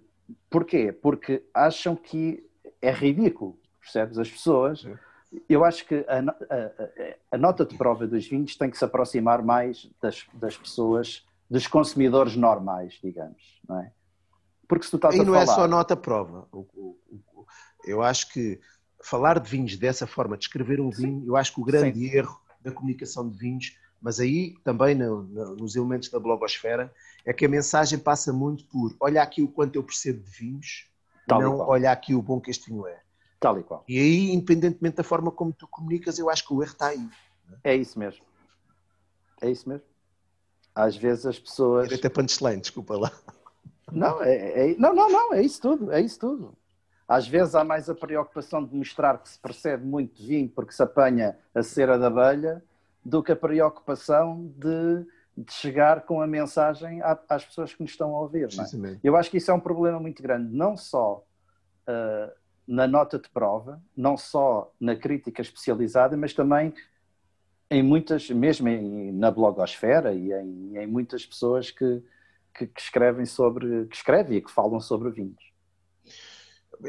Eu acho que vivemos uma.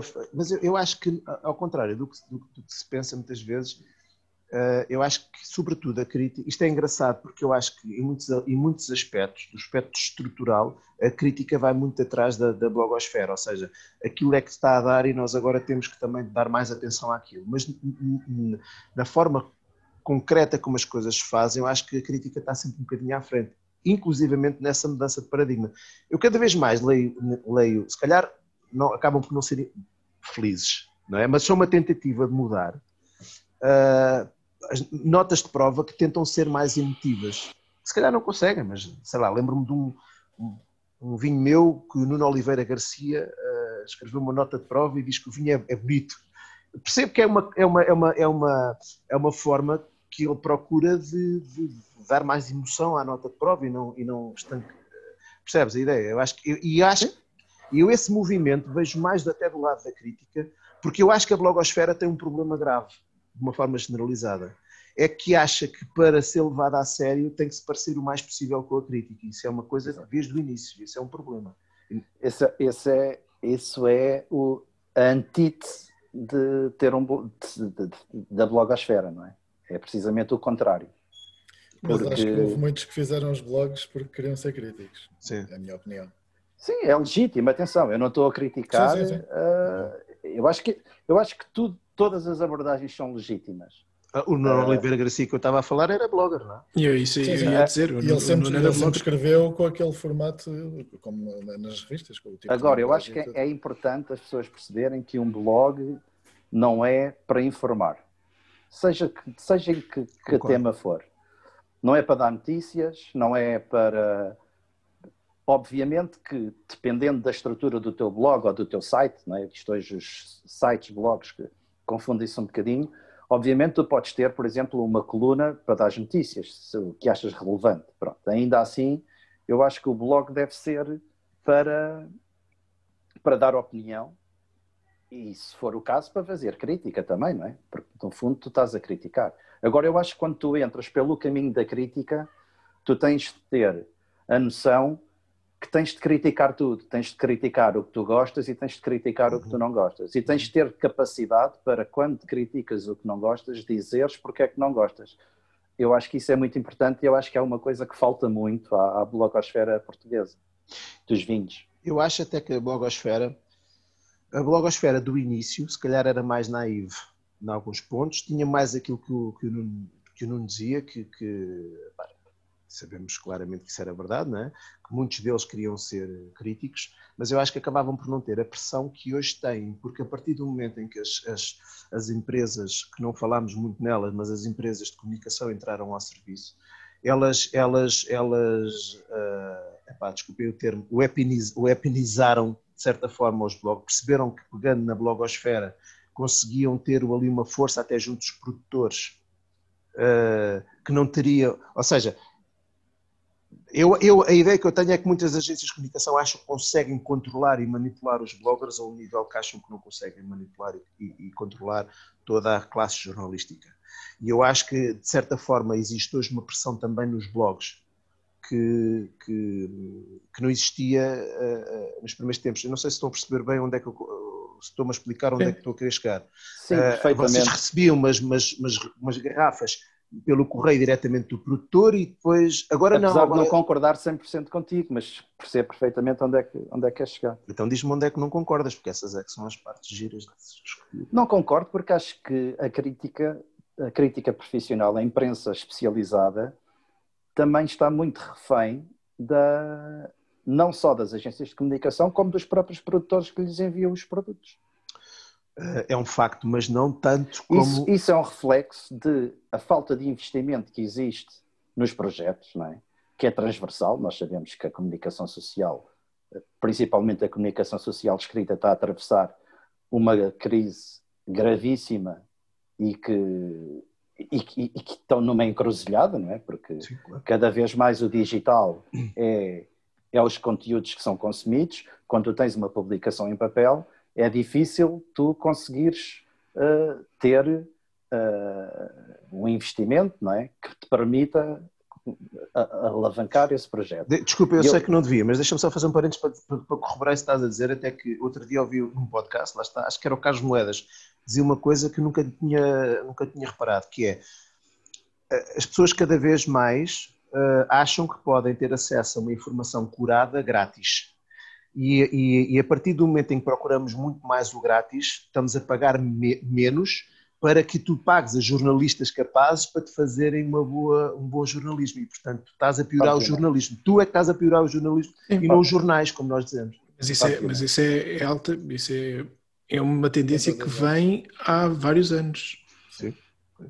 Mas a ideia, é, é, a tentação é nós sempre dizermos eh, os jornaleiros estão cada vez pior. Ah, estão, mas eu, eu cada vez, eu falo por mim, cada vez compro menos jornais. Exato. Não, Exatamente. Não, mas é, mas é mesmo isso.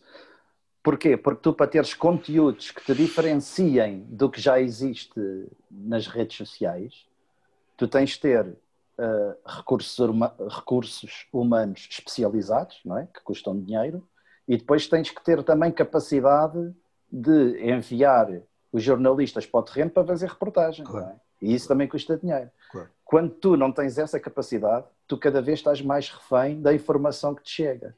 E a informação chega-te sempre pelos mesmos canais. Portanto, tu invariavelmente vais acabar sempre por dar a mesma notícia. E tu tens, e tu tens de ter a capacidade de mandar um jornalista para o terreno fazer reportagem e assumir que aquilo não deu em nada Sim, e de deitar aquele dinheiro para o lixo. E o que acontece muitas vezes é que ele foi, epá, tem que sair, tem que sair dali qualquer coisa. Estás a falar da CMTV? não, não, estou a falar da CMTV em particular, estou, a falar de, de, uma situação que é normal. As pessoas, eu, eu, eu, faço muitas vezes a comparação disto com a, com a indústria da, quer da música, quer do software. todos nós que estamos aqui já certamente fizemos downloads de, de, de software pirata. Uh, e porquê? Qual é que era a principal razão? É porque eram preços absurdos.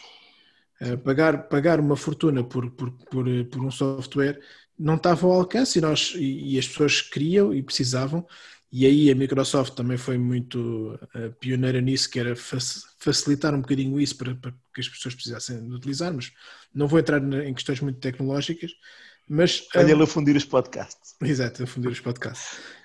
mas mas a, questão, a questão aqui é que hoje em dia o software tornou-se muito mais acessível. Eles, as pessoas perceberam que se puserem preços acessíveis nas coisas, uh, as pessoas pagam.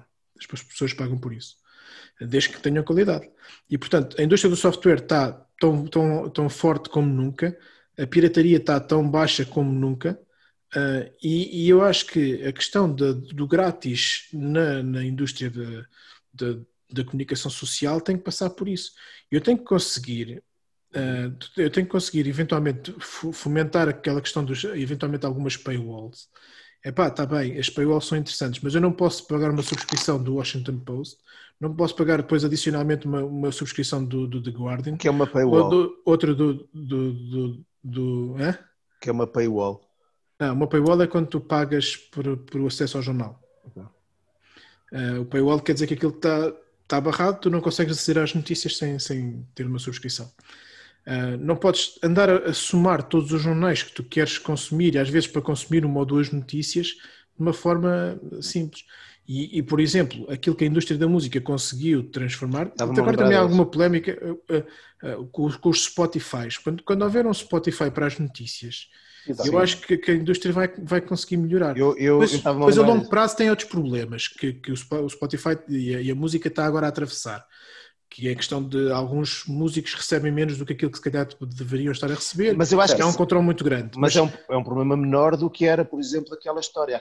Eu lembro-me quando estavas a falar nisso, lembro, aliás, antes, estava-me a lembrar dessa história precisamente da música que, que, e a história, acho que era o Nexus, não, qual é que era aquela, aquela, aquela plataforma de downloads ilegal, que aquela porcaria, tipo, era Napster. Ilegal, Napster. E, e, naquela altura eu lembro-me como é que esta gente vai voltar ao legal, é, é, impossível, não é? E depois aparecem essas plataformas que resolvem o problema. E esses problemas hoje em dia, presumo, presumo eu, são menores do que aqueles problemas que originaram o aparecimento Tal e qual, tal e qual, são questões para resolver depois, Sim, claro. mas isso lá está, isso é o tal agregar de de esforços não é? que nos leva a, a um determinado fim. Era aquilo que estávamos claro. a falar há pouco. Claro. Claro. o Adega, mais uma vez, uh, um passo à frente. Uh, quando aconteceu agora a pandemia e eles estavam muito focados nos eventos, como vocês sabem, E a partir do momento que se aperceberam que não podiam fazer eventos, uh, olharam para a indústria, que também é uma coisa que eles estão habituados a fazer, lá está. Eles têm essa vantagem porque estão, estão formatados para isso, digamos, não é? O, o ADN deles é este, portanto, estão mais bem preparados do que, do que os outros para conseguir rapidamente uh, analisar o mercado e analisar a indústria e perceberam que uh, na impossibilidade de fazer eventos, não é? das pessoas uhum. poderem estar juntas a provar vinhos, uh, as pessoas vão querer conhecer os vinhos à mesma e então coincidindo com a necessidade dos produtores também continuarem a vender os vinhos, criaram um mercado, não inventaram nada, nada novo, isso já tinha, já, já tinha sido inventado, a verdade é que ainda ninguém tinha implementado em Portugal. E eles criaram um marketplace, no fundo um mercado de vinhos, onde agregaram vários uh, produtores e onde é possível uh, comprar o vinho de vários produtores. No fundo, eles só, só agregaram a vontade e a necessidade desses produtores todos e criaram uma forma de chegar ao consumidor. Eu Sim. acho que é isso que é preciso. Apresentaram o que já tinham, não é? de uma forma diferente. Eu acho que isso é uma coisa que é preciso a nível do vinho, né? que era aquilo que estávamos a falar há pouco. Acho que é a nível da blogosfera, a nível da imprensa, a nível da produção, tudo isso. Se as pessoas se agregarem por um interesse comum, mais fácil vão atingir os objetivos. Concordo. concordo. Primeiro tem que identificar que existe um problema é? e qual é. Mas acho que é um bocado por aí. Ah, oh Jorge, ganda, ganda, essa agora foi. Enfim. É. Olha, isto já está muito é. grande. Pá. Agora, estava eu... a pensar nisto, estava a pensar nisto desde ontem. O Nuno ia farei, deixa o Nuno falar que o Nuno ia dizer qualquer coisa. Vamos aproveitar. Não estava a dizer que perdi parte do que o Jorge disse porque a gata não sei o que, que é que fez para aqui desligou o meu som. Entretanto, já. Vejo com, som, vejo com som diferente. Eu estava-me a rir quando o Hugo estava a falar, mas não me estava a rir do que ele estava a dizer. Estava-me a rir de estares a tirar o gato da frente. Sim, yeah. Ele não foi só o gato, é que ligou, desligou. Tá lá. Desligou-me aqui o som, não sei o que é. Percebes que ele ficou ali para patinar sem ouvir. Enfim.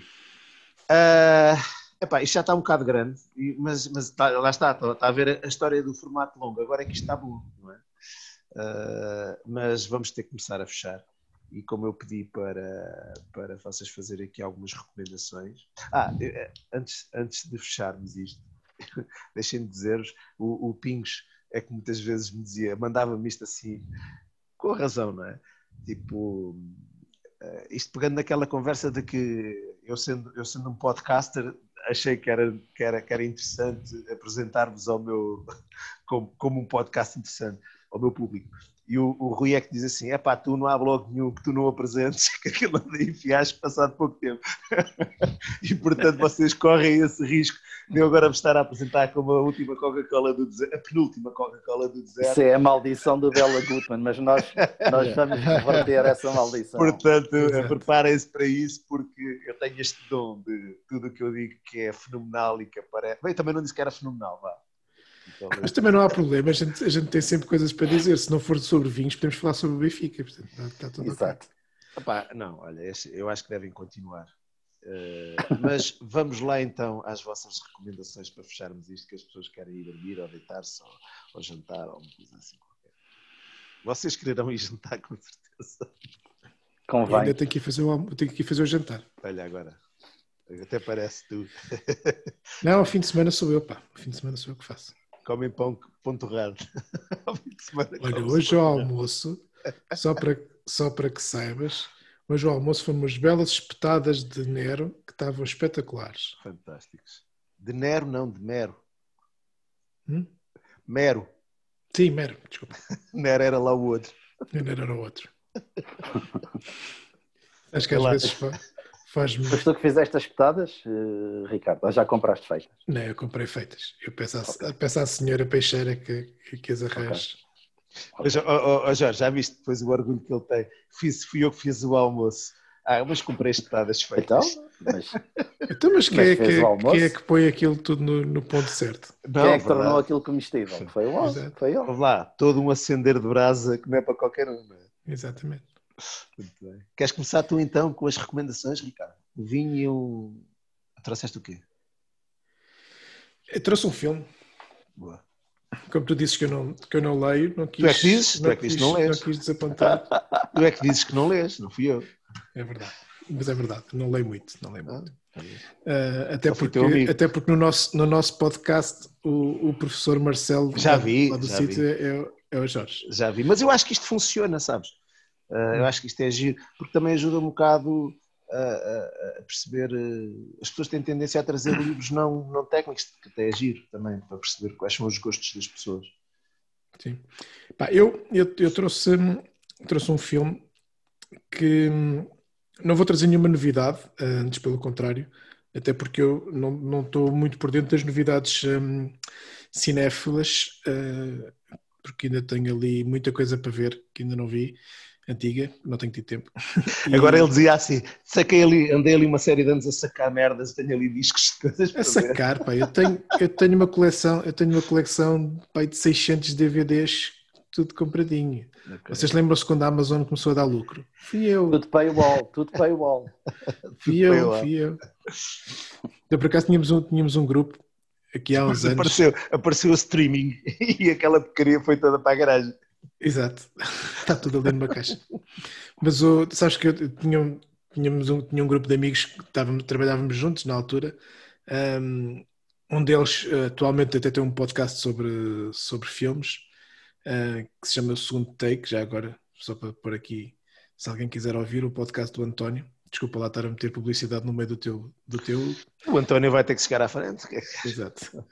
Um, e, e na altura tínhamos. ah, Agora desculpa, agora vai uma chuva de gajos a ouvir aquilo, vai haver um pico nas audições, nas audiências, Exato. o gajo não vai saber o que é. O António não vai saber.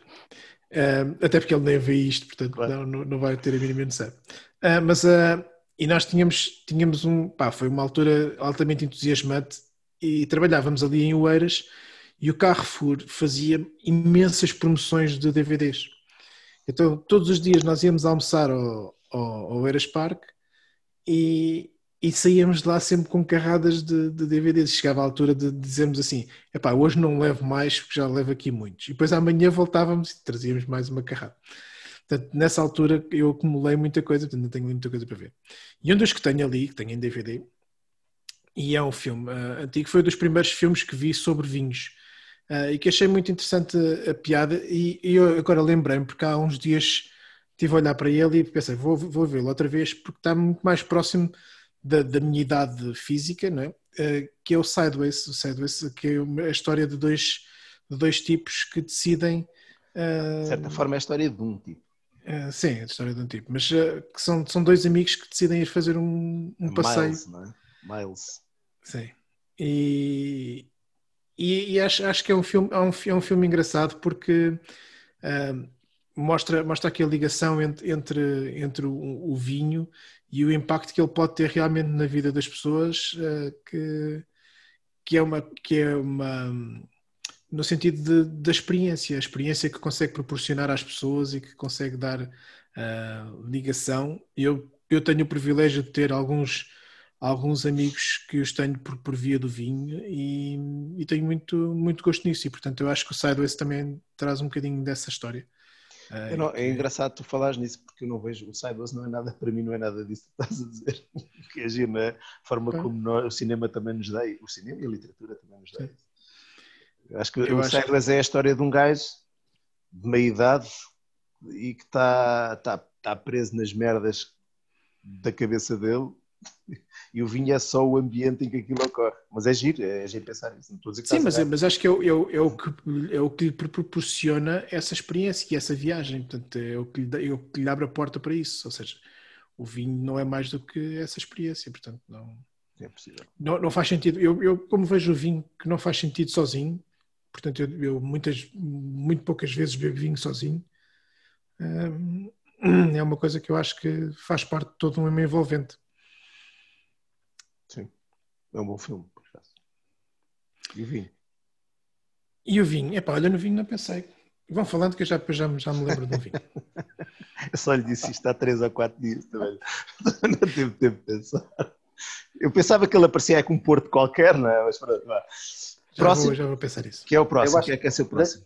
só so- sobre o Sideways, eu acho que o Sideways também tem um lado romântico do vinho, não é? Aquela coisa de, de viajar à procura, à descoberta. Sim. Ah, não, é um o, bocado- o Sideways é a despedida de solteiro lá de um gajo que quer é Exatamente. comer tudo que passa à frente. Exatamente. Mas é, depois despedida- também- não é também uma despedida de solteiro naquele sentido tradicional, é uma despedida de solteiro mais.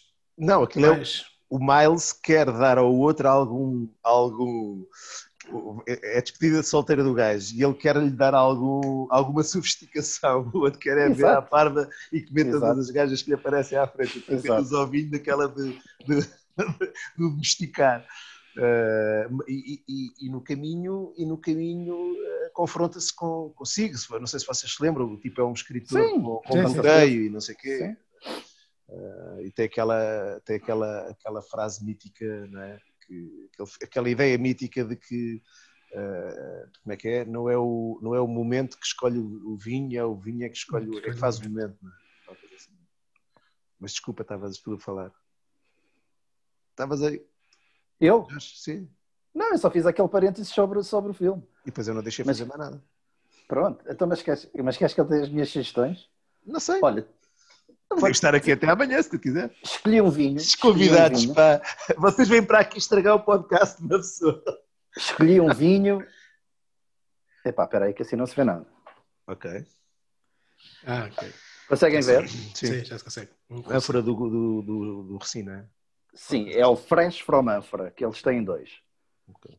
Tem o Anfora e este é o Fresh from, An- from Anfora Net Cool uh, Tinto 2019. É um vinho que eu gostei, não conhecia, gostei. E é engraçado que consegue juntar aqui uma quantidade de clichês, que hoje em dia já são clichês, não é? Que é a ânfora, cada vez mais é um clichê, o net cool também, ah, e os vinhos leves, os chamados vinhos glu-glu. Portanto, eles conseguem juntar aqui estes três clichês e fazer um vinho muito, muito fixe. Tá Mas dá vontade de dizer que é feito. tão mal, tão mal, tão mal que se torna bom. Não, é ótimo. Por isso é, que é, é por isso é que é, por isso é que merece destaque, é que é um vinho que consegue juntar essas três coisas, mas ainda assim está tá, tá bem feito, eles conseguem fazer isto muito bem e é um vinho que, pá, que eu acho que merece a pena conhecerem, porque é um vinho é um tinto leve, não é? Uh, mas sem ser demasiado simples. Uh, tem uh, é fresco também, sem ser demasiado, tem, sem ter demasiada acidez. E depois também tem aquele lado mais rústico, digamos, da ânfora, mas também sem ser sem ter esse caráter muito marcado. É uma coisa que está aqui, está muito bem feita. Fica aqui no meio, é muito equilibrado, consegue, consegue tocar em todos os pontos e, e, e- e estar, e estar equilibrado. É- Deixa-me já agora aproveitar isso. Desculpa, diz lá tu. Diz lá tu.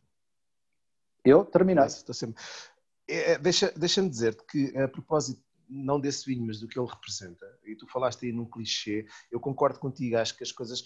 Mas lá está, de- dentro daquela dinâmica que falámos também há pouco, da, da- da- descoberta de novas coisas, de haver, de haver consumidores que permitem, eu acho que há aí duas ou três coisas que são positivas nisso.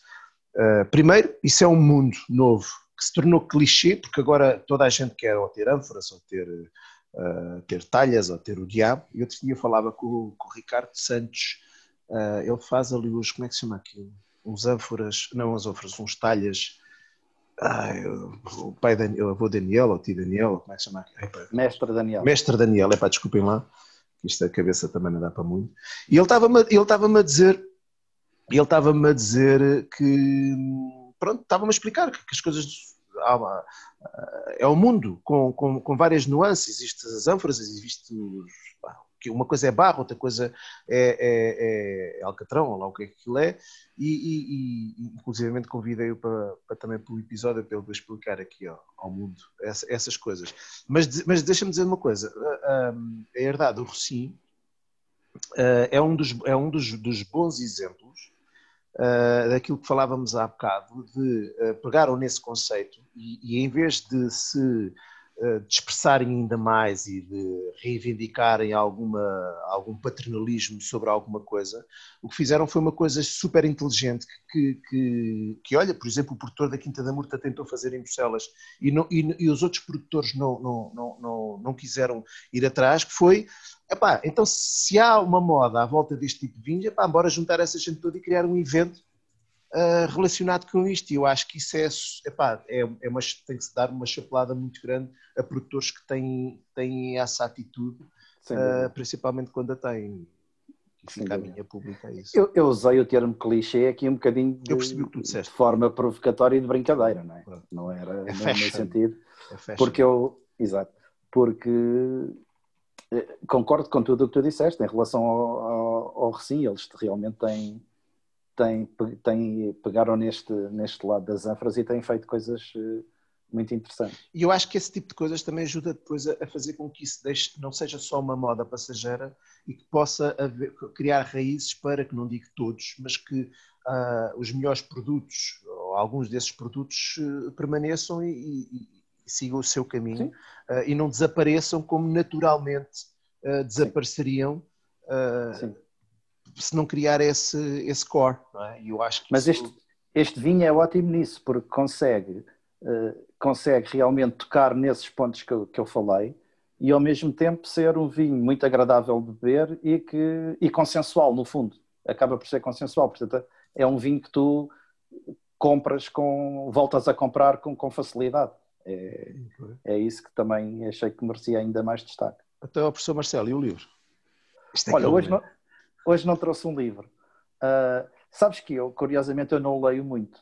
Uhum. Eu tenho alguns livros porque gosto do objeto em si.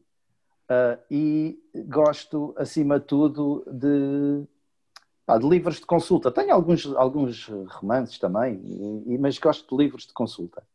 Uh, e como gosto do objeto em si, acho que é uma coisa que, que gosto, por exemplo, de ter uma dúvida e de ir consultar um livro, uh, acabo por comprar alguns livros.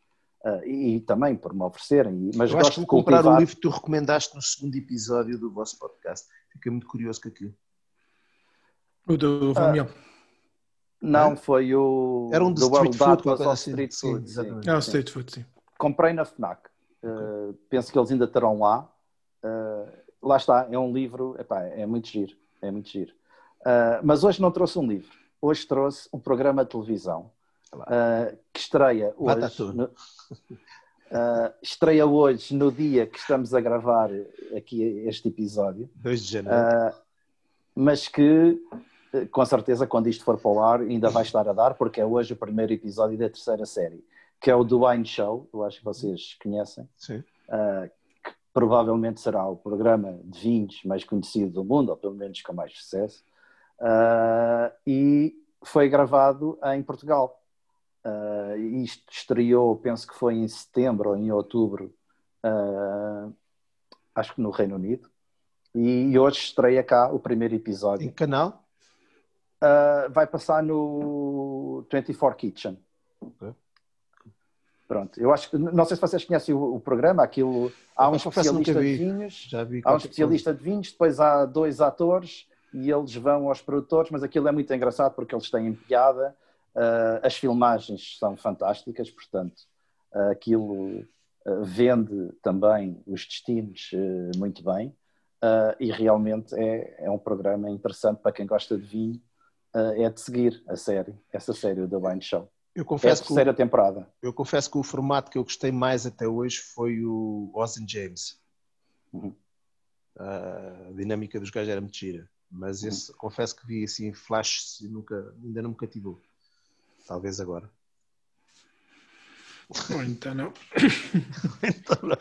Mas para a próxima traga um livro, fica combinado. Estás-te a fazer convidado para a próxima. Eu gosto da não, ideia, para, gosto da ideia. Para a próxima que a gente esteja juntos. Não, gosto da ideia, gosto da ideia. Podemos explorá-la. Tens, tens, tens que convidar o autor daquele blog famoso que eu já li, pá.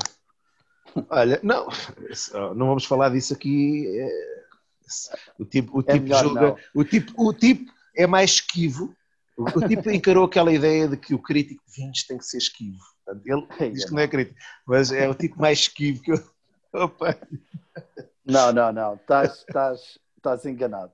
Ah, até posso te convidar, tu vens? Em rela- Estás, estás enganado em relação ao crítico, em relação ao esquivo. Eu Talvez. a dizer que- Eh, pá, não, é, não é a minha praia, admito. Isto, cada um é para o que nasce, mas eh, estou confortável.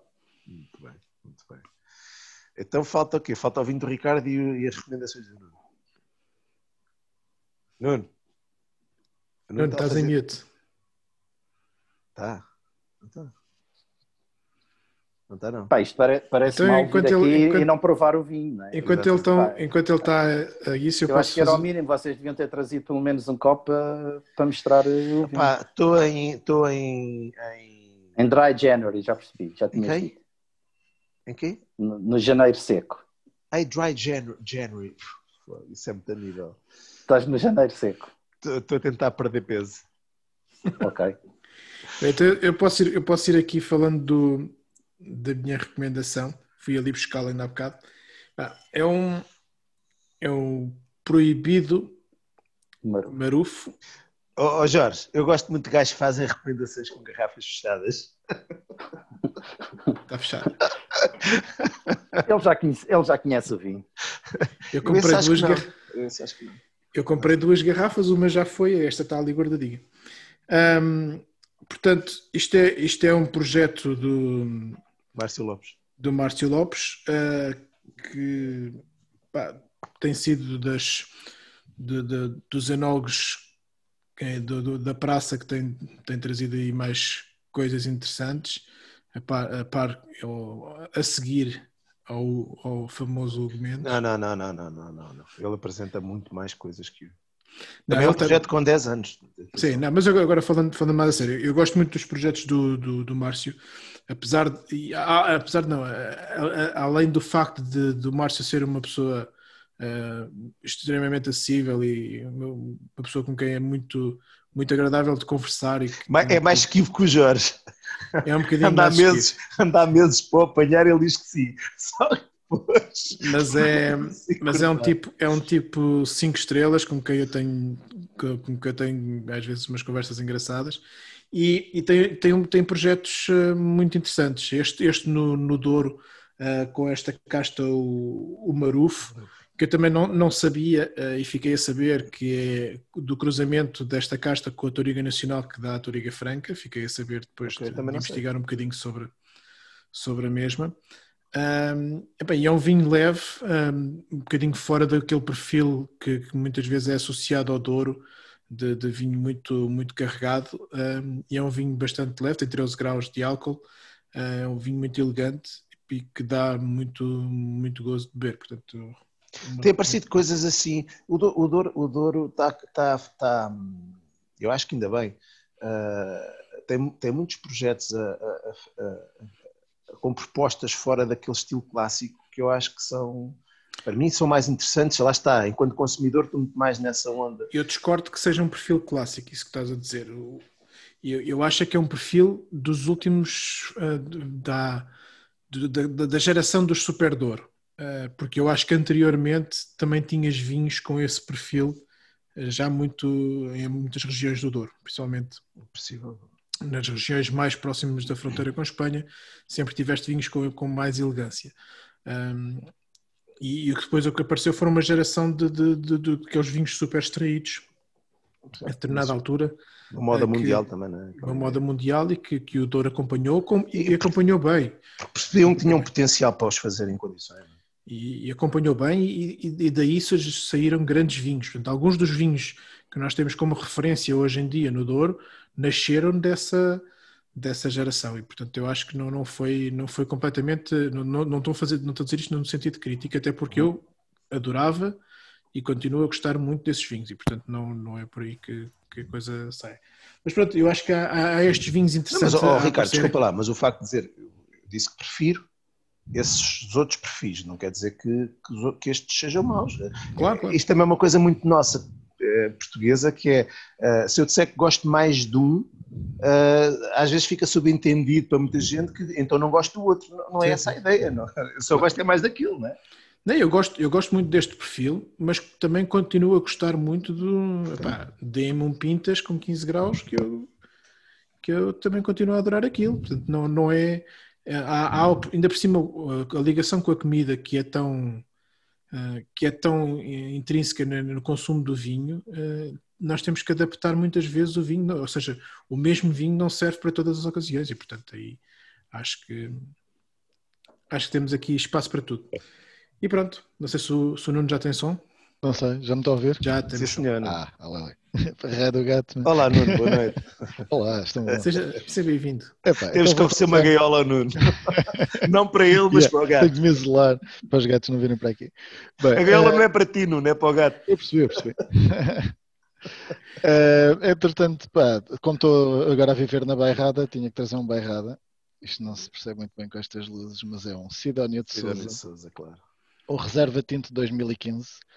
Eh, trouxe este vinho porque acho que dentro destes preços, que o vinho anda perto dos 10 euros, é talvez, um, se não for o que melhor representa, é um dos que melhor representa o estilo da, da baga aqui na bairrada. E pá, é um vinho que me dá bastante gozo a beber, apesar de ser um 2015, eh, precisa de alguma comida, não é vinho para beber, só assim tipo cocktail, né? Precisa de comida, mas que é um vinho que já dá bastante prazer a beber e que tem, para mim, tem um bom potencial de envelhecimento. Então decidi trazer aqui este. E bem. Eh, Quanto a, como é que tu dizias? Manifestação cultural, não era? Livre Ah, uma- pá, não uma queria dizer. qualquer do género, Não já, queria- não. Já não sei qual foi a expressão que usaste. Pá, Quer dizer que ele vai não- sacar o QSF? Não. Não, não. Não, pá, é como o Jorge é que costuma ser o homem dos livros e pá, temos uma imagem a manter, eu e o Ricardo é que sou. eh, Então quer dizer, ninguém trouxe não, livros não, hoje. podemos, não podemos demonstrar cultura, que isso é para a parte do Jorge, né? Eles não, eles não têm, eles não têm nada para Não misturar. temos, né? Não, eh, pá, vim falar de um, do Museu do Vinho da Bairrada. Eh, agora só Pá, publicidade. o homem anda quer mesmo, anda mesmo, já viu, mudou-se para lá, aquilo agora só. Se Já era assim, então agora. Não, pá, é o Museu do Vinho da Barrada porque eu acho que é um espaço, ainda por cima, para o preço da entrada custa, que salvo é um euro, Epá, é uma, uma coisa que vale mesmo a pena visitar. Então, Porque eles têm sempre expo- eh, têm a exposição permanente, eh, que tem desde fotografias, eh, tem uma, uma mediateca que tem vídeos sobre as várias fases do, do vinho, desde o do trabalho das vinhas, etc. E depois tem uma exposição que tempora, eh, tem as exposições temporárias, normalmente também relacionadas sempre com vinho. Pronto, e então é, acho que é um bom programa Ah, mas então- mas então- então aí vai- vais ter que fazer a coisa de outra maneira. Porque está bem que pagas um euro, mas tens que. Eu saio daqui, vou almoçar onde? Tens que fazer o programa completo. Vou almoçar onde? Onde é que eu posso ir dormir? Dormir quando eu tiver aqui a parte do turismo pronta, podes ficar cá. Muito bem, muito E bem. também, se pode, e também tem aqui forno- fornos de assar leitão. Pá, isto agora com isto oh, oh, Jorge, ele quer o já negócio fazer- todo para ele. Não, não aqui. Eu asso o leitão aqui e, Não. e vou é- plantar umas vinhas também. é serviço completo. Serviço Ele não, completo. se, ele, ele não se apercebeu do monstro que está a criar, falar no turismo, no teu programa. Ele amanhã É vai ter gajos lá à porta a perguntar quando é que podem fazer reservas. Ah, pá, não, não, agora então deixa o desafio. Malta, Nuno Monteiro, ele tem perfil no Facebook. Vocês comecem já a fazer reservas. Esmaguem-lhe as reservas. Vai acontecer. Olha, mas deixem, deixem assim uns diazinhos para nós irmos lá testar a coisa primeiro, que ele tem que ainda nos deixar testar aquilo antes de pôr Sim, no Essa mercado. era bem É vista. essa é verdade. essa era, era muito bem vista. Mas Esta, esta agora foi uma blogueta. foi assim mesmo. Não, mas é mesmo assim, mas faz todo o sentido. Olha, fui eu, que, fui eu que comecei. Onde é que se dorme? É verdade, é verdade. Mas é, pá, a ver se isto agora começa a andar, que as coisas têm estado atrasadas, mas olha, e agora até temporariamente tem- temos estado a ficar na, na zona onde que vai ser para, para o turismo, por É isso. bom porque assim te sentes-lhe o. Sim, aprove- eh, assim já, já tivemos uma ideia do que é que ainda é preciso de mudar, etc. Muito bem. Para daqui a uns tempos. Mas não me disseste onde é que compro. Vou ir um dia ver o museu. Epá, olha, por exemplo, na, em Anadia, que é relativamente eh, perto eh, do museu, há um restaurante chamado Quatro Estações, Ok. que era, eh, de antes era um restaurante mais tradicional. Neste momento foi para lá o, o chefe, que era do, era do Rei dos Leitões, e tem agora um aspecto mais, eh, digamos pipi, pronto. Eh, mas a comida continua a ter pratos eh, daqueles mais tradicionais, com algum toque de modernidade em alguns, mas que se- come-se lá bastante bem. E uma carta de vinhos também bastante razoável. Eu sabia que ele ia apresentar um vinho da Bairrada e tinha a certeza que ele ia falar no Mugasa, mas ele deve ter dito assim, "Ah." Eu Não falei do Mugasa porque é uma questão de proximidade. É um- é um desvio maior, mas se não. ok, ok. Muito bem, Ou do Rei, normalmente são os dois restaurantes que eu vou mais vezes. muito bem. Meus queridos, eu penso que vocês devem estar a bater recordes. Ah, epá, resta-me Obrigado pelo agradecer convite. Resta-me agradecer o, o- o- a vossa presença aqui, sobretudo a do Jorge. a do Jorge Nunes. O homem que não Não- queria aparecer em não, não desfazendo dos outros dois. Ah, epá, e desejar eh, toda a sorte do mundo ah, nessa, nessa, nessa aventura. Pá, Divirtam-se muito a fazer isso, que é, sobretudo acho que é isso que é importante. Porque o resto depois vem, né? Quando a gente se diverte a fazer isso, passa. Obrigado pelo convite, foi um Ora, prazer. esse, ora, esse. E agora ah, vamos devolver a simpatia e depois tens que ir lá ao bem aos chatos. Era isso que eu queria. Obrigado. Ser um, ser um bocadinho chato. Não, isso eu já sou em qualquer lado. Não tens é tanto tempo para ser chato, aquilo é, é menos tempo. Mas Não, pronto, tá. ainda dá tempo. Ah, não vias, ah, não vias no, no meu primeiro podcast, os gajos gostavam ali de coisas. E Não, bem, estamos a bem. pensar, estamos a pensar ter, ter ah, alguns convidados para falar sobre determinados temas Hum, Ok, no futuro e, portanto, tu és um convidado natural, diria eu. muito obrigado. Muito Já temos aí já temos um- em, em mente uma, uma dupla explosiva que vamos ver se conseguimos juntar. Querem adiantar ou não? Isso é que interessa. Ainda Epá, é não os melhor convidámos. É melhor não. Ainda não os Ainda, convidámos. pois é, ainda estamos em. Já falámos com os, com os agentes deles. Uma dupla explosiva? Pá, se Sim, não for estou desconfiado que sei quem é. Não, não. Estamos, estamos a tentar. Estamos a tentar Mas são putos ou não? Não, não, não. Comporta-se como Não, não, putos. não, não sou assim. Comporta-se Vai como ser- putos. Vai ser São o putos. Clash of Titãs do século, mas ainda estamos, ainda estamos a negociar com os agentes deles a ver se, se isso é possível. Sabes que eu, eu já não sei se foi com vocês que eu falei isso. Eu tinha uma ideia de podcast. Eu eu estou muito mais moderado, porque eu tinha uma ideia de podcast que não posso dizer isso assim muito publicamente, mas há, há uma, há uma- há- e vocês sabem, temos falado sobre isso ao longo deste- destes anos. Do- há muita gente opá, que tão má, tem um caráter de comicidade que as pessoas que não têm noção, não é? E, e que podiam tirar partido disso. E, pá, e uma, uma das minhas ideias mais brilhantes de podcast era convidar duas pessoas dessas que tentar não gozar muito com eles, mas só, só a presença dessas pessoas faz com que aquilo seja cómico, não é? Então, Eu acho que não cheguei a comentar com eles dois, mas o Hugo chegou a sugerir fazer isso com o nosso. Portanto, ou seja, alguém eh, convidarmos algum destes para o nosso. Está bem. Ainda lhe disse, mas queres ser tu a fazer esse papel? Do não, tonto? não, não, não, isso é outra coisa, isso é outra coisa. Eu não ia falar, mas isso é outra coisa. Eu acho que falta o elemento. Vocês são, têm, têm, são todos da mesma dimensão. Ah, e falta Eu sou um bocadinho maior que eles. atenção. Não é nesse sentido, é no sentido de a forma como pensam. a- pá, vocês estão tão, ju- tão juntos há tantos anos que, que há muita coordenação, há muita. Demasiado alinhados, não é? Não é? E precisam de um elemento que faça a disrupção disso. E normalmente Sim. um podcast isso falta ao tolo. Lá, o Governo de Sombra tem o Ricardo Aruz Pereira, que é o tipo que desconstrói aquilo. Não é? E vocês precisam do tipo que desconstrói pela parvoíce. Não é? Convém é que sejam. E foi, É nessa, foi, foi nesse sentido que eu sugeri alguém. E sugeri nomes. Não vou dizer aqui. Sim, é melhor não. Mas fica, fica no ar. Enfim, meus amigos, olhem, muito obrigado. Obrigado Um abraço, E felicidades. um bom ano. Foi um. Um feliz, um feliz 2021 Vamos para os teus projetos e corra tudo pelo melhor. Sim, para vocês Olha, mas tu também. não, não Eu recomendaste, acabaste por não recomendar nenhum vinho, pá. Eu? Sim. Mas eu não estou, então, sou, do, sou dono desta merda, tenho que ter o trabalho. Tens trabalho é para os devias- convidados. Ele tem ali o vinho ao lado. Ele, Ele só já tinha recomenda- ali. Exato. Product placement. dele, pá. Olha, olha. Por acaso é mentira, tu não tens enólogo nenhum em Portugal que recomende tantos vinhos como eu.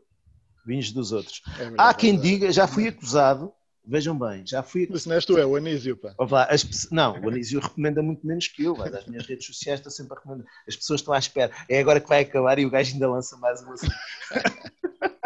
Mais meia hora. o que eu gostava, Já eu tudo a gostava de saber se esse vinho está bom ou não. O que Este, eu gostava de saber se esse vinho está bom ou não. não, isso Mais é- meia hora. É, ok. Ele ainda não recebeu. Mas, para dizer o quê? Ah, cá- ah, ah, já fui acusado de ter pretensões de, de- de- sérias, de recomendação com o Anísio. Epá, com o Anísio. Tipo, pessoas que acham que aquilo é para levar a sério. Enfim, para o bem e para o mal. Mas pronto, meus queridos, até logo. Fiquem Tchau, bem. um abraço. Um abraço. Tchau. Tchau.